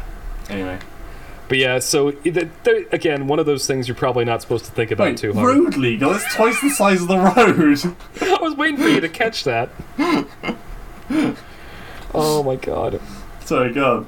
Anyway, so there's all the the like there's a montage of stuff happening where he um he gets back in contact with uh like well not gets back in contact he contacts Gordon um Commissioner Gordon and it's like oh I hear you're like one of the mo- only honest cops out there and he he basically forces him Gets into in contact by uh, threatening his, his life. well threatening his life with a stapler Yeah, he, he put a stapler to the back of the guy's head so that's you'd think still not cool. No, it isn't. No, it's which is when he realized he needed a the base jumping cape because he uh, he fell off a like a uh, escape ladder, uh, fire escape. Yeah. That's the word I'm looking for. Um. Oh, and he also Yeah, gets gets so back in over, by the contract. way, but Oh, we are, we just are. keep going. Uh, he gets in contact with Rachel, um, who catches him swimming in a fountain with two like supermodels. At He some doesn't swim in the fountain. He's just uh, it's just fucking stupid. but he it's part of his cover like that's right after alfred points out alfred points out that um you know people are wondering why this billionaire has no social life you know they're going to wonder you know who this new guy is right after you came back and and he's like well what do what do billionaires usually do he's like i don't know drive expensive cars buy things that aren't for sale date supermodels I think my least favorite part of this of the whole film is any part that had the car in it. Honestly, I fucking hate that car. the batmobile car Yeah, it looks cool. Don't get me wrong, but everything they did with it was stupid. yeah i i, I won't deny that um but also, for a, for a very peace-loving pacifist motherfucker. And yet we find out that his car has literally got rockets loaded into it ready. Oh yeah, but they're Just they're, they the rockets only kill things. Rockets don't kill people. yeah, they just break cement blocks, which cause trains to crash, which kills a person. Mm. Mm. Anyway, so to wrap up the movie, um, you get to the end, and it turns out that Gotham is slated for destruction because The dining hall scene actually does. didn't we just talk about that? The, This is the one with the supermodels, right? No, the the, the party at his manor. Oh, right. So I feel like you enjoyed that scene. I did, I, yeah. imagine. So he he's there's a big party, a big party being thrown at his mansion, and this is when he's first approached by Ra's al Ghul in um in Gotham. And it's kind of revealed that A, he didn't die when the monastery blew up, and B, he needs to destroy Gotham. Because, you know, they, they're like, whenever a civilization becomes too decadent or a city becomes too decadent, it must be, you know, wiped out and begun again. And he names a bunch of other cities in history that went down, you know, Rome, Carthage, like all these other different places. And, um, Like the Templars in Assassin's Creed. basically, yeah. The Templars were assassins. They're ninjas. Um, yeah, and Bruce uh, decides he needs to get everyone else out of there because you know he realizes that they're all in danger, and he does it in the greatest way possible. I find it super fucking cringy, but I knew you'd love it. It is wicked cringy, but I still enjoy watching it. He just walks around pretending to be fucking wasted and a spoiled brat. Just like, thank you all for coming here and drinking my booze and, you know, pretending to like me and stuff like that. And, and essentially just is such an obnoxious asshole that everyone is just offended and leaves the party. Mm. Um, I think he actually kicks him out too, like technically. Yeah, he says everyone go home, go away. yeah, get the fuck out of my house. And uh, that was all. and then the, the the mansion, you know, burns down because of the the fight that happens in there and everything. Because of ninjas. because of ninjas. Uh, and then he fights off the nin. Oh no, sorry. There's also the thing with Arkham. I mean, we've missed over the whole Scarecrow plot, but it doesn't matter. We're way over time. Yeah, yeah let's, let's, let's finish it up. Scarecrow, Scarecrow scares some people. He has fear gas. The fear gas is going to be ignited, and that's how they're going to finish off Gotham City because everyone's going to get really afraid and then beat the shit out of each other and kill each other. The whole city will collapse. That's the plan. Um, Bruce manages to. works. It does work, but only on like one particular little island, and they isolate. Sixth of Gotham. Yeah, so they isolate that and then contain it, and they use the fear gas antitoxin to allow some people to go in and restore order, and then Bruce Wayne doesn't kill Ra's al Ghul by allowing his train to crash into a thing and blow up. Yeah.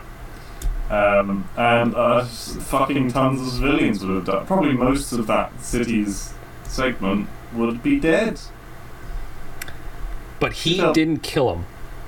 Fear killed him. Remember, all the trials that he's in afterwards. the only all the thing we have like, to fear is I fear itself. oh god. Okay, yeah, we are Uh. way over, but we had a lot to talk Yeah. about. I needed to gush over Arcane and Batman, Batman, Batman. All right, it is Christmas time, so it is time for the Christmas segment. So look forward to that. Uh, but until then, this is the end of segment two of the Team CJ podcast. Thank you all for listening, and you will hear us again momentarily for segment three.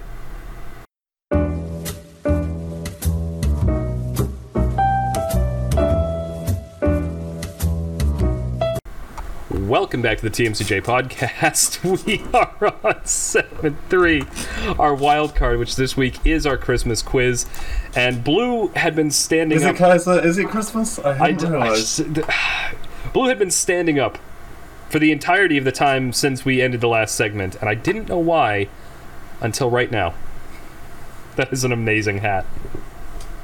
It is, isn't it? Oh my god. Uh, but I am yes, the Christmas wizard. you are now the Christmas quizzer. I have slain Rudolph. Actually, it's not Rudolph. He's got a black nose. And now I wear him. I am Christmas shaman. Uh, yes. Oh yes, Christmas shaman. What quiz? And what Christmas knowledge, Shaman comes with a quiz for you. What knowledge will you test for me today? With my jingly bells. Woo! Sorry. People listening to this are not going to understand what the fuck's going on. Yes. To just. He Blue is sitting there with wearing a pair of aviators and a giant disembodied reindeer head with little jester bells hanging off of the antlers. Mm-hmm. It looks cute, by the way, not horrendously gory. Yeah, Like it yeah. no, sounds. it's it just, it's like a little reindeer plushy hat. Uh, yeah. I got cool ears as well. Yep. Are you wearing your Uh, headphones yes. over that or under that? Uh, they're behind it. God. Okay. Well, Uh, but yes, questions 15 for this Christmas quiz, as there always are, traditionally. Kaiser. I am getting the stopwatch. Uh, do you remember how much I normally give you? It's like a minute, right? uh, I think it was yeah, it was it was a minute and a half. A minute and a half? No, fuck off, you're not getting a minute and a half. Okay, fine, a minute. Uh, you only normally answer in like the first 10 seconds anyway. True. Alright. A minute is on the clock. For all those at home, I think there aren't any specific to Kaiser questions in this one as far as I recall. So, good luck, and as usual, I hope you beat Play along at Kaiser. home. Uh, yes. So, question number one. Are you ready? I'm ready. What does the word Advent come from in the original Latin? What does it mean? Advent is well, I mean, Advent's like the beginning of something.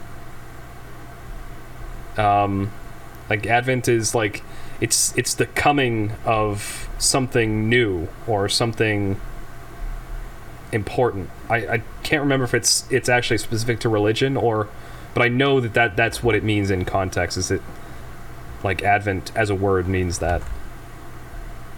Am I right? I need a final answer. You got 25 seconds. I mean that that's that that is my final answer. Like the the Okay. coming of something, the beginning of something, the initiation. I will give you a half point for Advent, in fact, means coming toward. Coming toward. Okay. Hmm. So, coming toward. That was that was one of those ones that I I know what the word means in context, but I'd never actually seen the definition. Well, yeah, everyone knows what an Advent calendar is, but. Well, I was thinking of other I've heard it used in a lot of other places. I see. So Okay. Question number two. You didn't have to drink that one because you're half a. Yeah. Well, half drink. So I took a Yeah. sip. How many days are in the song X Days of Christmas? Huh. This is an easy question. Kids know this one. Kids will know a lot of these. I you know honestly it's been so long since I've sang that song. Um Mm. 12? Is that your final answer? Yeah. Correct. Nice. Uh, 12 Days of Christmas. Don't know why.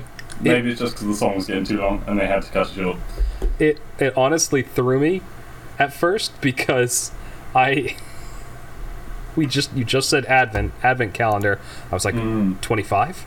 No, that's not Yeah. right. And Can suddenly you I, imagine how long the song would be if it was 25 days? I, mean, I, I remember like I don't remember the song being that long. It can't be. I mean, to be fair, it's pretty hard to make 13 sound goodness. True. It's not a very uh, lucky number.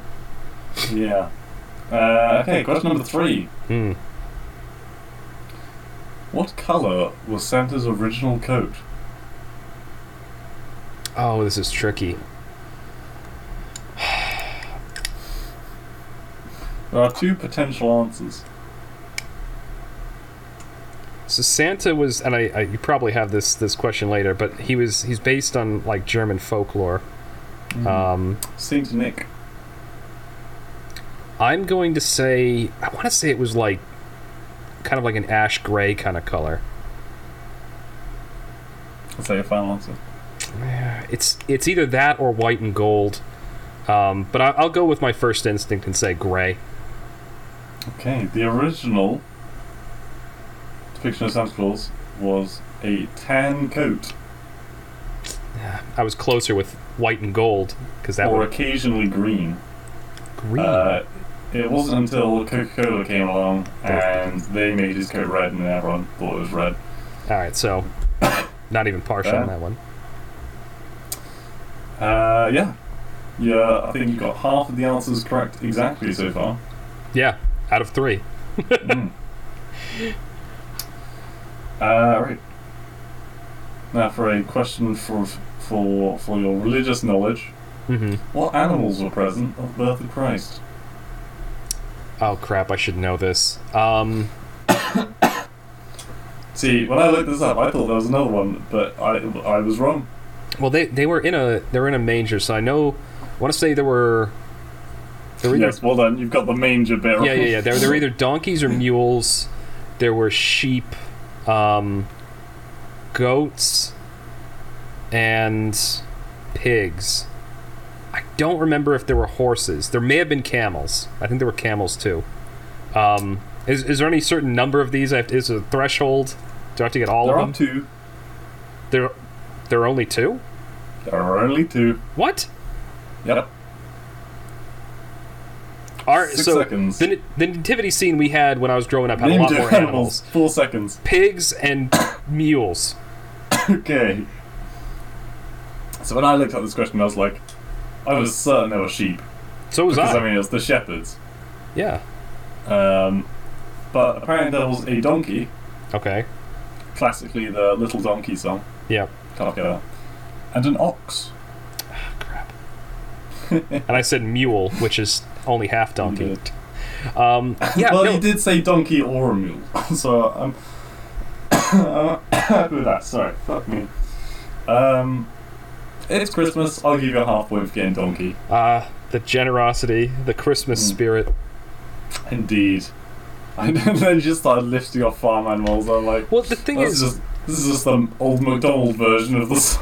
we we had a we had a, a really nice like wooden nativity set when I was growing up, and Mm. I'm ninety percent sure there were more animals than that. Like there were Well, sheep and other things.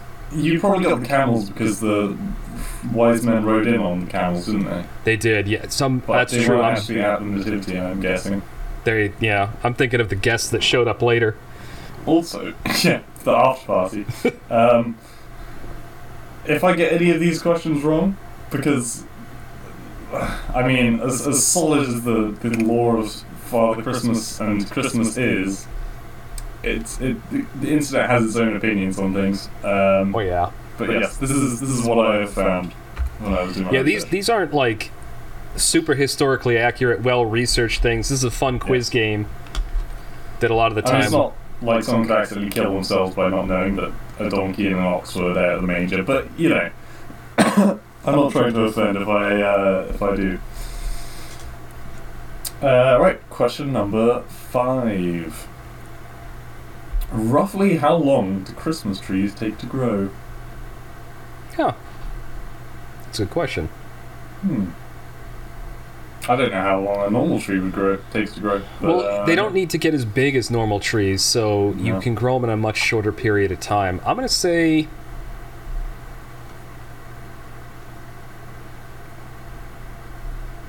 I'm caught between two answers. I'm gonna say four years. Say your final answer. Yep. Something like. How long do Christmas tree- trees take to grow?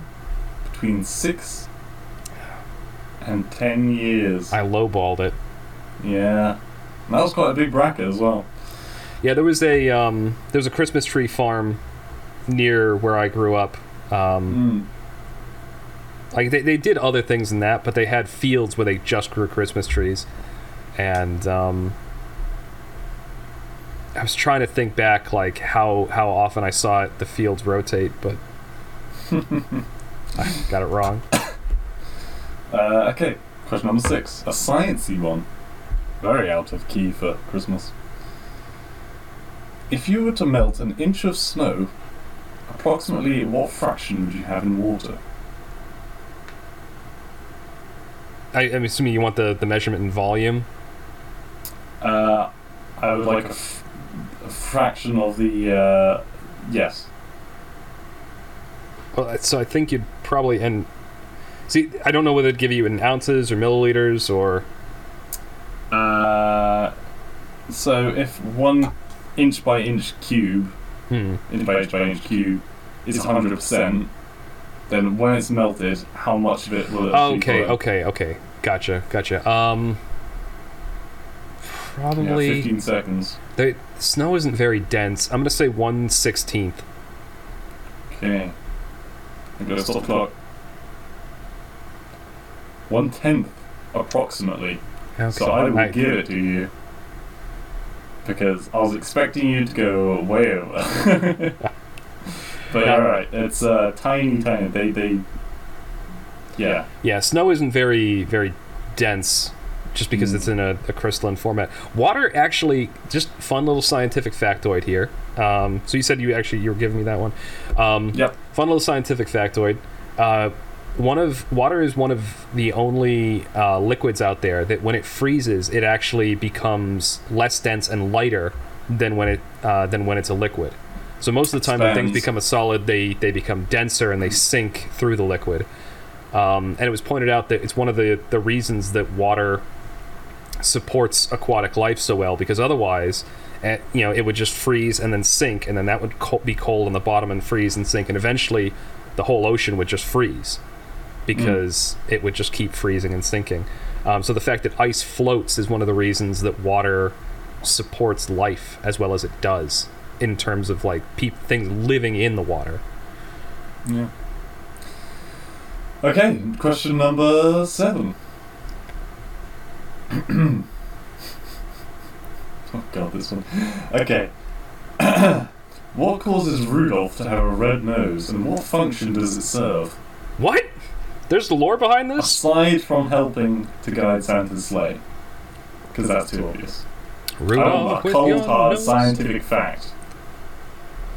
Oh, God. Um, I didn't know there were scientific facts around this, but if I were to design a red-nosed reindeer, like think of the biological things that could cause it, it'd have to be some Mhm. kind of like bioluminescent chemical reaction, like what you get with fireflies, um, or with electric eels, honestly, um, or those those ugly ass fish that have the little thing that dangle in front of their head that glow, that live way Uh, down. anglerfish. Yeah, anglerfish. Um, When I- I don't- Rudolph is luring other small creatures to him so he can massacre them. yes. I don't actually know what kind of uh, chemical. Re- I'm not a chemistry person. Uh, Okay, I'm, I'm pho- phosphorus. Okay, I'm gonna say I think phosphorus is involved. well. Turns out actually reindeer in general have more capillaries in their noses, about 25% more than the humans. Helps blood circulate to their nose and their brain, keeping them warm, obviously while, while they're in flight. and it is therefore fair to assume that Rudolph has a higher percentile of capillaries in his nose, which makes it red. I was going for actually having it glow. I was not. I was think, trying to think of a chemical reaction that would actually make his nose glow. Uh, I did not mention glowing in the question, so. yeah, I just it's up to you. assumed. If you got that right, I'd have been fucking amazed, but I have given you a lot of easy ones. Yeah, and you did give me the uh, snow density one.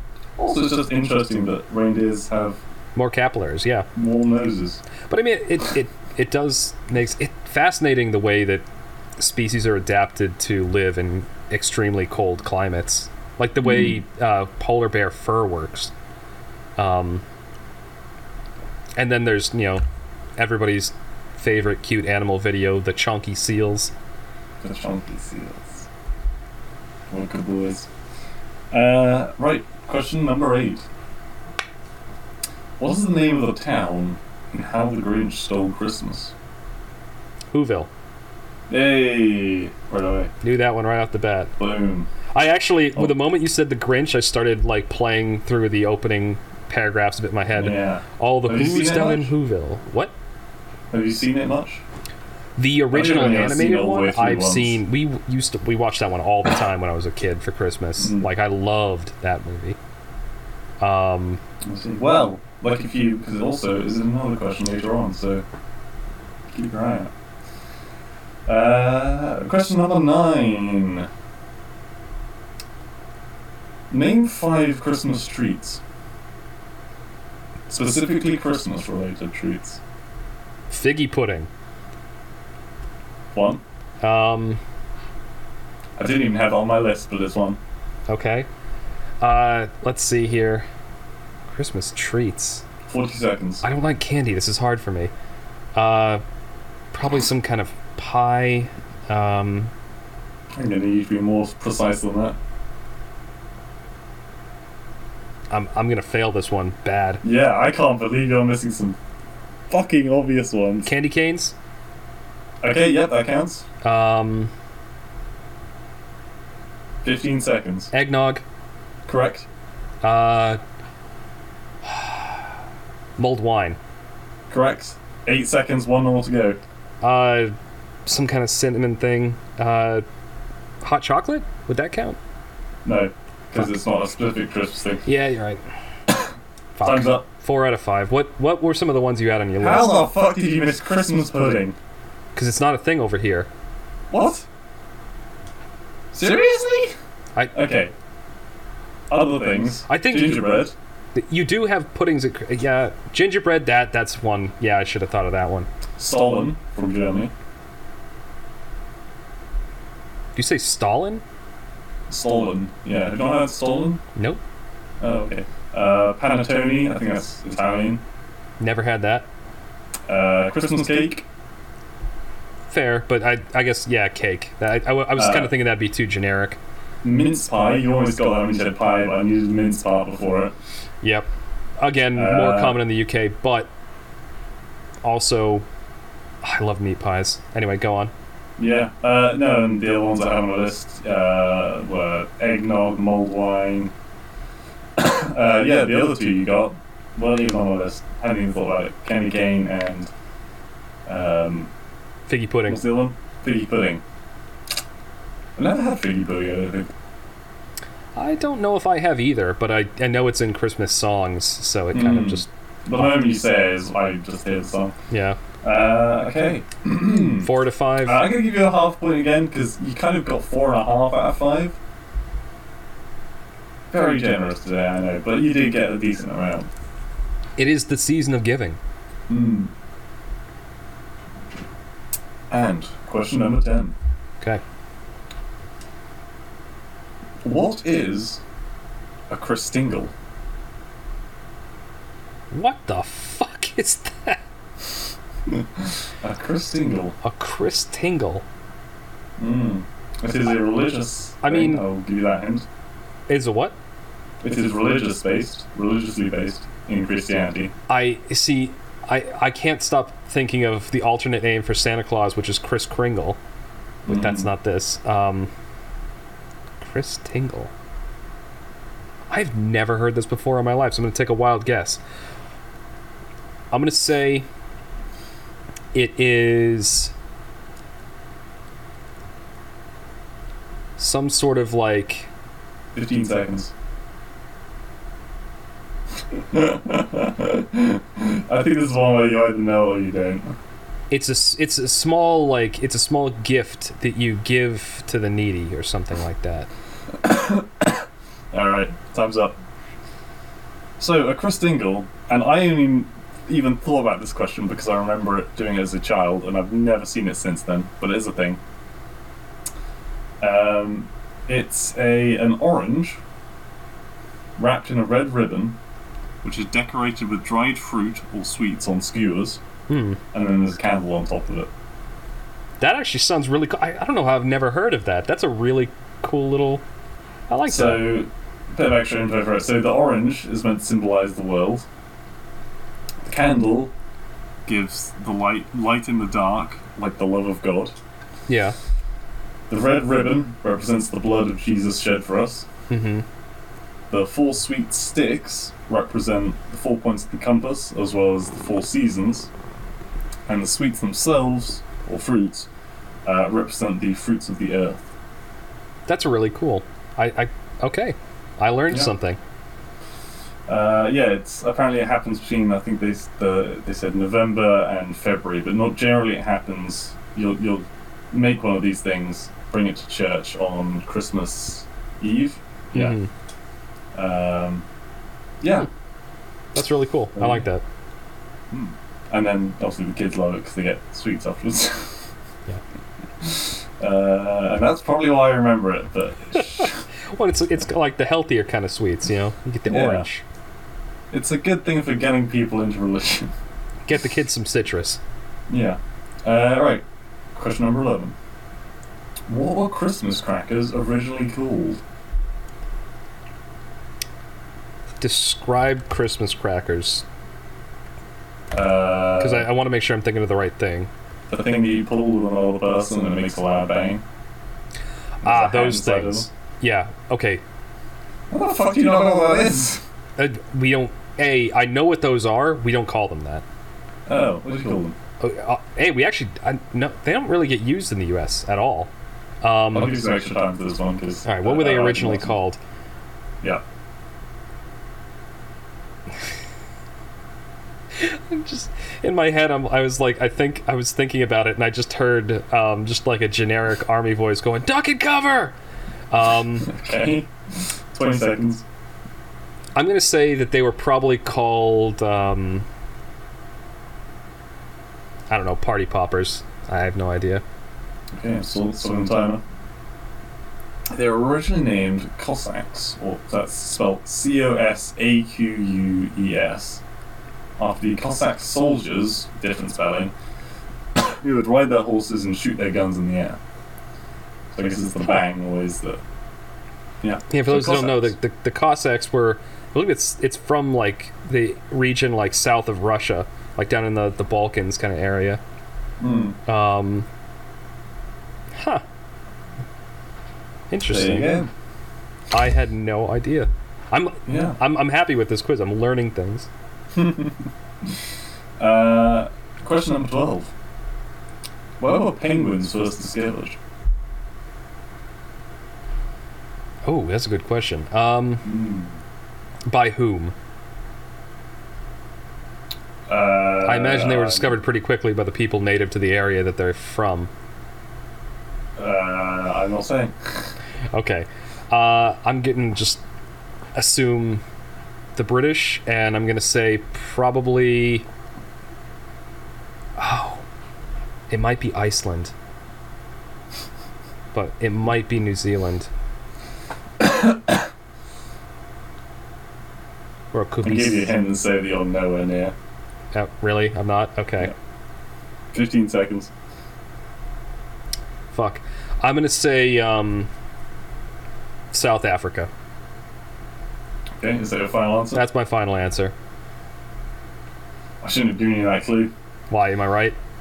Uh, so there were, um, I can't remember the exact name, uh, the exact group of people, but they, they were sailing past the southern tip of South Africa And they saw penguins. and they saw the penguins, the strange birds. So I figured Yes. it was it was either going to be somewhere in the northern hemisphere, and it was going to be like medieval explorers that found them. But then I Mhm. was thinking, wait, I don't think penguins are native to the northern hemisphere, at least not in Europe. And then I was like, okay, so it has to be somewhere in the south. That's what led me to New Zealand. And but then yeah, South Africa. Okay, nice. Yeah? I'll take it. Well, it wasn't, wouldn't have been J- Japan or something because they would have been eating them, so. I also don't think that they there are any penguins that far uh, to the to the north. East. Oh, yeah. Uh, right. Question number 13. Man, we're flying through them today. We really are. In an article on Jezebel, Oh God. what is the main problem? what is the main problem with how the Grinch stole Christmas? Knowing that website, it's probably that he got redeemed in the end. Um, or maybe it's the fact that. Uh, let's see. Hold on. Let me think about what happens in that movie. So he he steals all the presents, and then all the people kind of come together and get happy, and they realize that Christmas is about all being family and you know having a community. And he sees Yeah. that, and he realizes I've done a 15 horrible thing. I'm going to say, knowing what kind of mean spirited people write for things on that website, I'm going to say it was that he got redeemed in the end and that everyone forgave him. Okay, the clock. Uh, the article was about how uh, how rude and mean the people of Whoville were to the Grinch, who was just an independent bachelor living with his dog up on the mountain. He didn't want to be disturbed, and there they were making up songs about how he's a mean one, and yeah, how much how, how They- much they hated him. They didn't sing that song though. That was the narrator singing that song. Well, yeah, This person's Well, a moron. they were mean about. Well, they didn't. Maybe they didn't say specifically Whoville, but they said that the film was being overtly cruel to the Grinch. Because he's a Uh, jackass. But I no, I you know he's he's a hermit out there. You're a mean one, Mr. Grinch. Oh Yeah. god. All right, so That doesn't count, no. uh, I yeah. gave that person way too much credit. Well, no, you didn't give them enough credit. You thought they were going to be an asshole to the. To the Grinch, actually, yeah, that's true. They were being Yeah. sympathetic to the Grinch and hated the Whovilles. Yeah. Um. Especially because he had like a tough upbringing or something, didn't he? That's something that's only in the live action movie. They right. in the live action movie they How the Grinch Stole Christmas, not the cartoon, because it's called something else. I thought that they were both called How the Grinch Stole Christmas. Uh, maybe. I thought that was just called The Grinch. Yeah, in the cartoon, he's just some random dude living up in the mountains. Um, the, the the live action one was the one where they felt like they needed to give him some kind of a tragic backstory, which was stupid. It was specifically live action. I didn't. I wasn't aware of that. Yeah. Uh, anyway, Next, question number fourteen. In the Doctor Who episode "The Runaway Bride," featuring the first appearance of Donna Noble, yep. what was the basic plot, and how did the Doctor win? Uh, let's see here. Basic plot was that Doctor had just flown away from some tragic event. Donna somehow magically gets teleported into the TARDIS. She goes cr- ballistic, like, "What the fuck are you doing here?" Because she got teleported out of her own wedding. Remember, you have a limited time, so keep it brief. the, he manages to get her back to the wedding. Uh, they have the the reception without her. It all kind of works out. There's this big spider evil lady who has dug a giant hole and is spawning all of her babies. And. Donna Noble, the the guy that's marrying her, is just marrying her to use her to breed these particles for the spider person so the spider person will take him into space the doctor gets really pissed and kills all the babies and they blow Hell. up the spaceship and then donna decides not to go with him Okay, I'm giving you half a point because you missed some key points. well i had a minute Uh, yeah, I know, but you spent a lot of time on the, the wedding bit, which is kind of unimportant. oh, I, Um, that's what i remember about the episode a large ancient, uh, this is what I wrote. A large ancient arachnid made a deal with Donna's co-worker so that it could hatch the eggs at the center of the Earth, uh, which is what the Earth formed around originally when the Earth was born. It formed around this like arachnid ship. yeah Uh, then this arachnid brought their own giant star-shaped spiderweb ship fi- to fire on the Earth, And I- which gets blown up by tanks by Torchwood. i did say that You did say that. Uh, and the Doctor wins, air quotes, by flooding the entire chamber with the River Thames yeah and i said it kills the babies and drowning the new arachnids climbing up from the center of the Earth. So I'm going to give you half a point. i, I just Maybe found that's a little unfair, but I feel like, yeah. You've been more than generous so far. That's fine. We we Right. found very different parts of that episode memorable.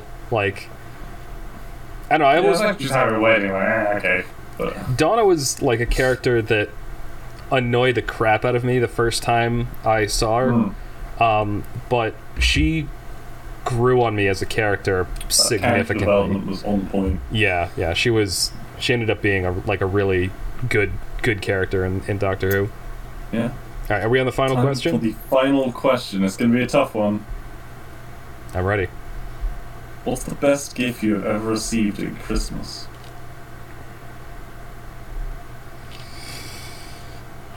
Oh, Ooh, God. There's no right answer to this one. Depends whether I like your answer or not. Uh, well, if I have to give an answer that you like, I don't know. I like. I don't. I, I've received. We're, we're, we're already over. So like, I'll I'll give an answer. I've already settled on the answer in my head. I'm not going to change Okay. that. Um. So, but I want to give some context before I say it out loud. So I'm, I'm, I'm asking to pause the time limit because it is the final I'm question. anyway. We got some time. It's not a Um, time question. basically i like i'm i'm probably one of the worst people to get a present for because in general i don't really i don't really want anything right like Yeah. I, I'm I'm very awkward when I receive a compliment. I'm very awkward when I receive a gift because I don't know.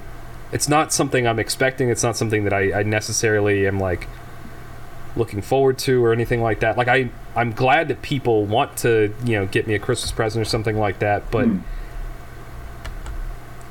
It I think almost what, what you're trying to say is it's not the physical so much as the. Uh, the, the the emotional thing. It's like oh yeah. I, I'm much more um, Christmas for me. As much as it sounds like a cliche, is much more about like I like going home, spending time with family, seeing friends, um, you know, taking a break from everything. Uh, Or not because COVID is ravaging the world. well, and I mean, I'm still going out and seeing family. Like, um, yeah, it's not cha- it's not stopping me.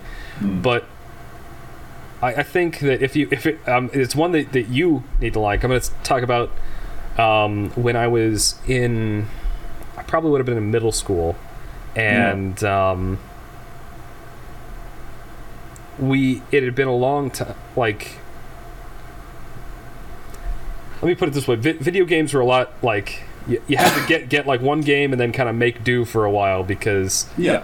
they're expensive as shit, and Mhm. um, so it was one Christmas I got. Uh, um, my parents got me a GameCube for Christmas, Nice. and um, I just remember like, uh, you know, playing Super Smash Brothers Melee, playing like uh, Wave Racer and all these other like you know the, some of the launch titles for it, and just thinking, wow, this thing looks beautiful, and the system was like Mhm. really cool. It was just it was a cube. It had these tiny ass little discs. um, and I just remember that that morning, you know, playing the uh, playing it at my house um, with my family, and it was a lot of fun. Nice. Just a, it's a very positive memory. Yeah. I mean, th th those are are. I wasn't looking for like, oh, the most expensive thing I ever Yeah, got. yeah, I No, wasn't- It's, I- the, that- that's- it's the stuff that you can enjoy as a family. Exactly. That was the thing. Is like that. That one sticks out to me because it was like, it was just such. You think back on that memory, you get like that warm, fuzzy feeling. Mm. That's why I chose that one. There's plenty of other gifts that I've gotten that I've really loved or that like have been special to me from like you know friends or family before. Yeah. But if I had to just think of one that kind of goes All along with this whole like wholesome Christmas kind of feel, that. We oh, go. Do I get a point? of course, yes. you got a point. no, it was less than thirty pounds. I don't want to say GameCube. I know it's more than thirty pounds. That was an underrated console, honestly. I, I agree. Like I loved my GameCube. Yeah. Some really good games in there. I still have mine. It's it's back at my parents. Actually, no. I think it might be in that chest behind me. Did you have the original Luigi's Mansion? I did. Yes. That was so much fun. Luigi's Mansion was was a ton of fun.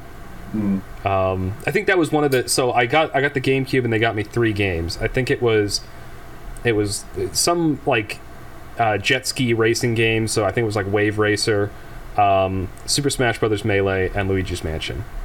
I never had the Super Smash on, on GameCube. I only have it on the Wii. Uh, on the GameCube, I had Sonic Adventure 2, I did eventually get that game. uh, Super Mario Sunshine.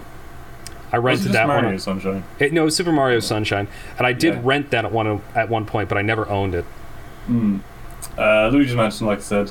Hmm, Uh, there was one that was like Eggo Mania, which was actually pretty fun. never had that. Uh, I'm trying to remember now. Did you play the Star Fox Pikmin. Dinosaur Planet one? Star- I've never played a Star Fox game. Ah, Okay, it was it was weird. It wasn't like a space combat game. It was like a third person like melee action adventure game, more in, Right. akin to a Zelda game. Um, see. Alright, I'm going to take off my Quizmaster gear because my headphones are slipping off. okay. Ugh. Oh god. Well, I mean, we're, we're coming up on the end. Ugh. Oh Oh god, god. he's failing. He's failing so hard. Oh, but yeah, Yeah. that was I, I that was that was a really good quiz. I did I, I actually learned a bit. Oh, and I'm neglecting in what I should be doing right now. Oh. Uh, oh yeah, how many points did you get? Yeah, I'm adding them up right now. So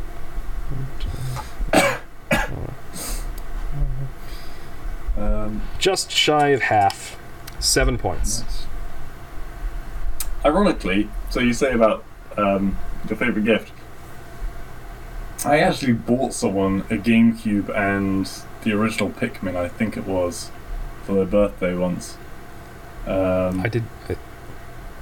huh? So my um, uh, my my girlfriend in high school. I Hmm. think one year for uh, her birthday, that's what I got her. Was I got like it was the GameCube had been out for several years at this point. They'd already come out with like I don't know if the Wii was out at this point, but it the GameCube was was an older system at this point. But Yeah. um, she loved like Nintendo stuff. She never had one, and or she, either she never had one or hers broke or something like that. And so I got Hmm. her a GameCube, and I got like you know a couple games and stuff for it for her one year. Yeah, that's literally the same as well. I did it for one of my old exes. Um, ex at the time, and yeah, I think I got it off eBay because I don't think anywhere else was. Nowhere else sells GameCubes. yeah, I, I this was I, I got it um yeah because they weren't there were no new ones. I got a refurbished one from a GameStop, Mm. and I'm glad I actually I remember this. I had to. I'm glad I checked it because when I opened because I opened the box to check it out in the mall food court, Mm. and there was a giant fucking chunk taken out of the side of the thing in the plastic, and so I took it back. I'm Oh, like, look at this, and so they they swapped it out for a new one. Um, I- but it's I funny that- one. well, yeah, a, a- another refurbished one. Um, but it's funny that we bo- we both did that exact same thing. Yeah. Man, no, that was a good. That was a good freaking console. It really was. They're pretty expensive these days. Well, yeah, because they, they didn't sell as well as the, I think they should have, and like you said, it was it was an underrated console. Also, at that time, most consoles didn't come with screens. I was until like the PS. In fact, no, none of the PlayStations really typically had screens. My PS1 had a screen, and I had a PS2 with a screen. Screen, But most mean, PS1s and with a screen. Um, like, like the screens that you could attach to the console or something like that. yeah, it came attached to the console. Oh PS1 and PS2. I had. I assume you didn't. no, I never did. I mean, I knew they existed, but I never I never got one. It's because um, I'm fortunate enough to have a very nice grandparents, Hmm. and they got you. it was me and my brother, and so generally we had um, one version that was just the standard version that we hooked up to the TV, and the other one which just had like a small screen built into it, so that we weren't. there was uh, um. clamoring for it. So when I a good chunk of my family lives out in the Midwest, Mm. Um, and when I was uh, much younger, uh, we Hmm. would like we couldn't we couldn't really afford to fly out there, uh, so we'd when we would go out to visit them, we'd drive. It's like a two day. Yeah. It's it's a two day drive at least, and that's if you're driving 16 hours a day. Um, so they were they were pretty long haul trips, and of course at that time I was like, you know, 11, so I couldn't drive. Um, and I had my I had my play I had a PlayStation PlayStation One yeah, and we had the this best console. This tiny shitty ass little white TV that my they had like an antenna on it that my uh, my mother would have in the kitchen.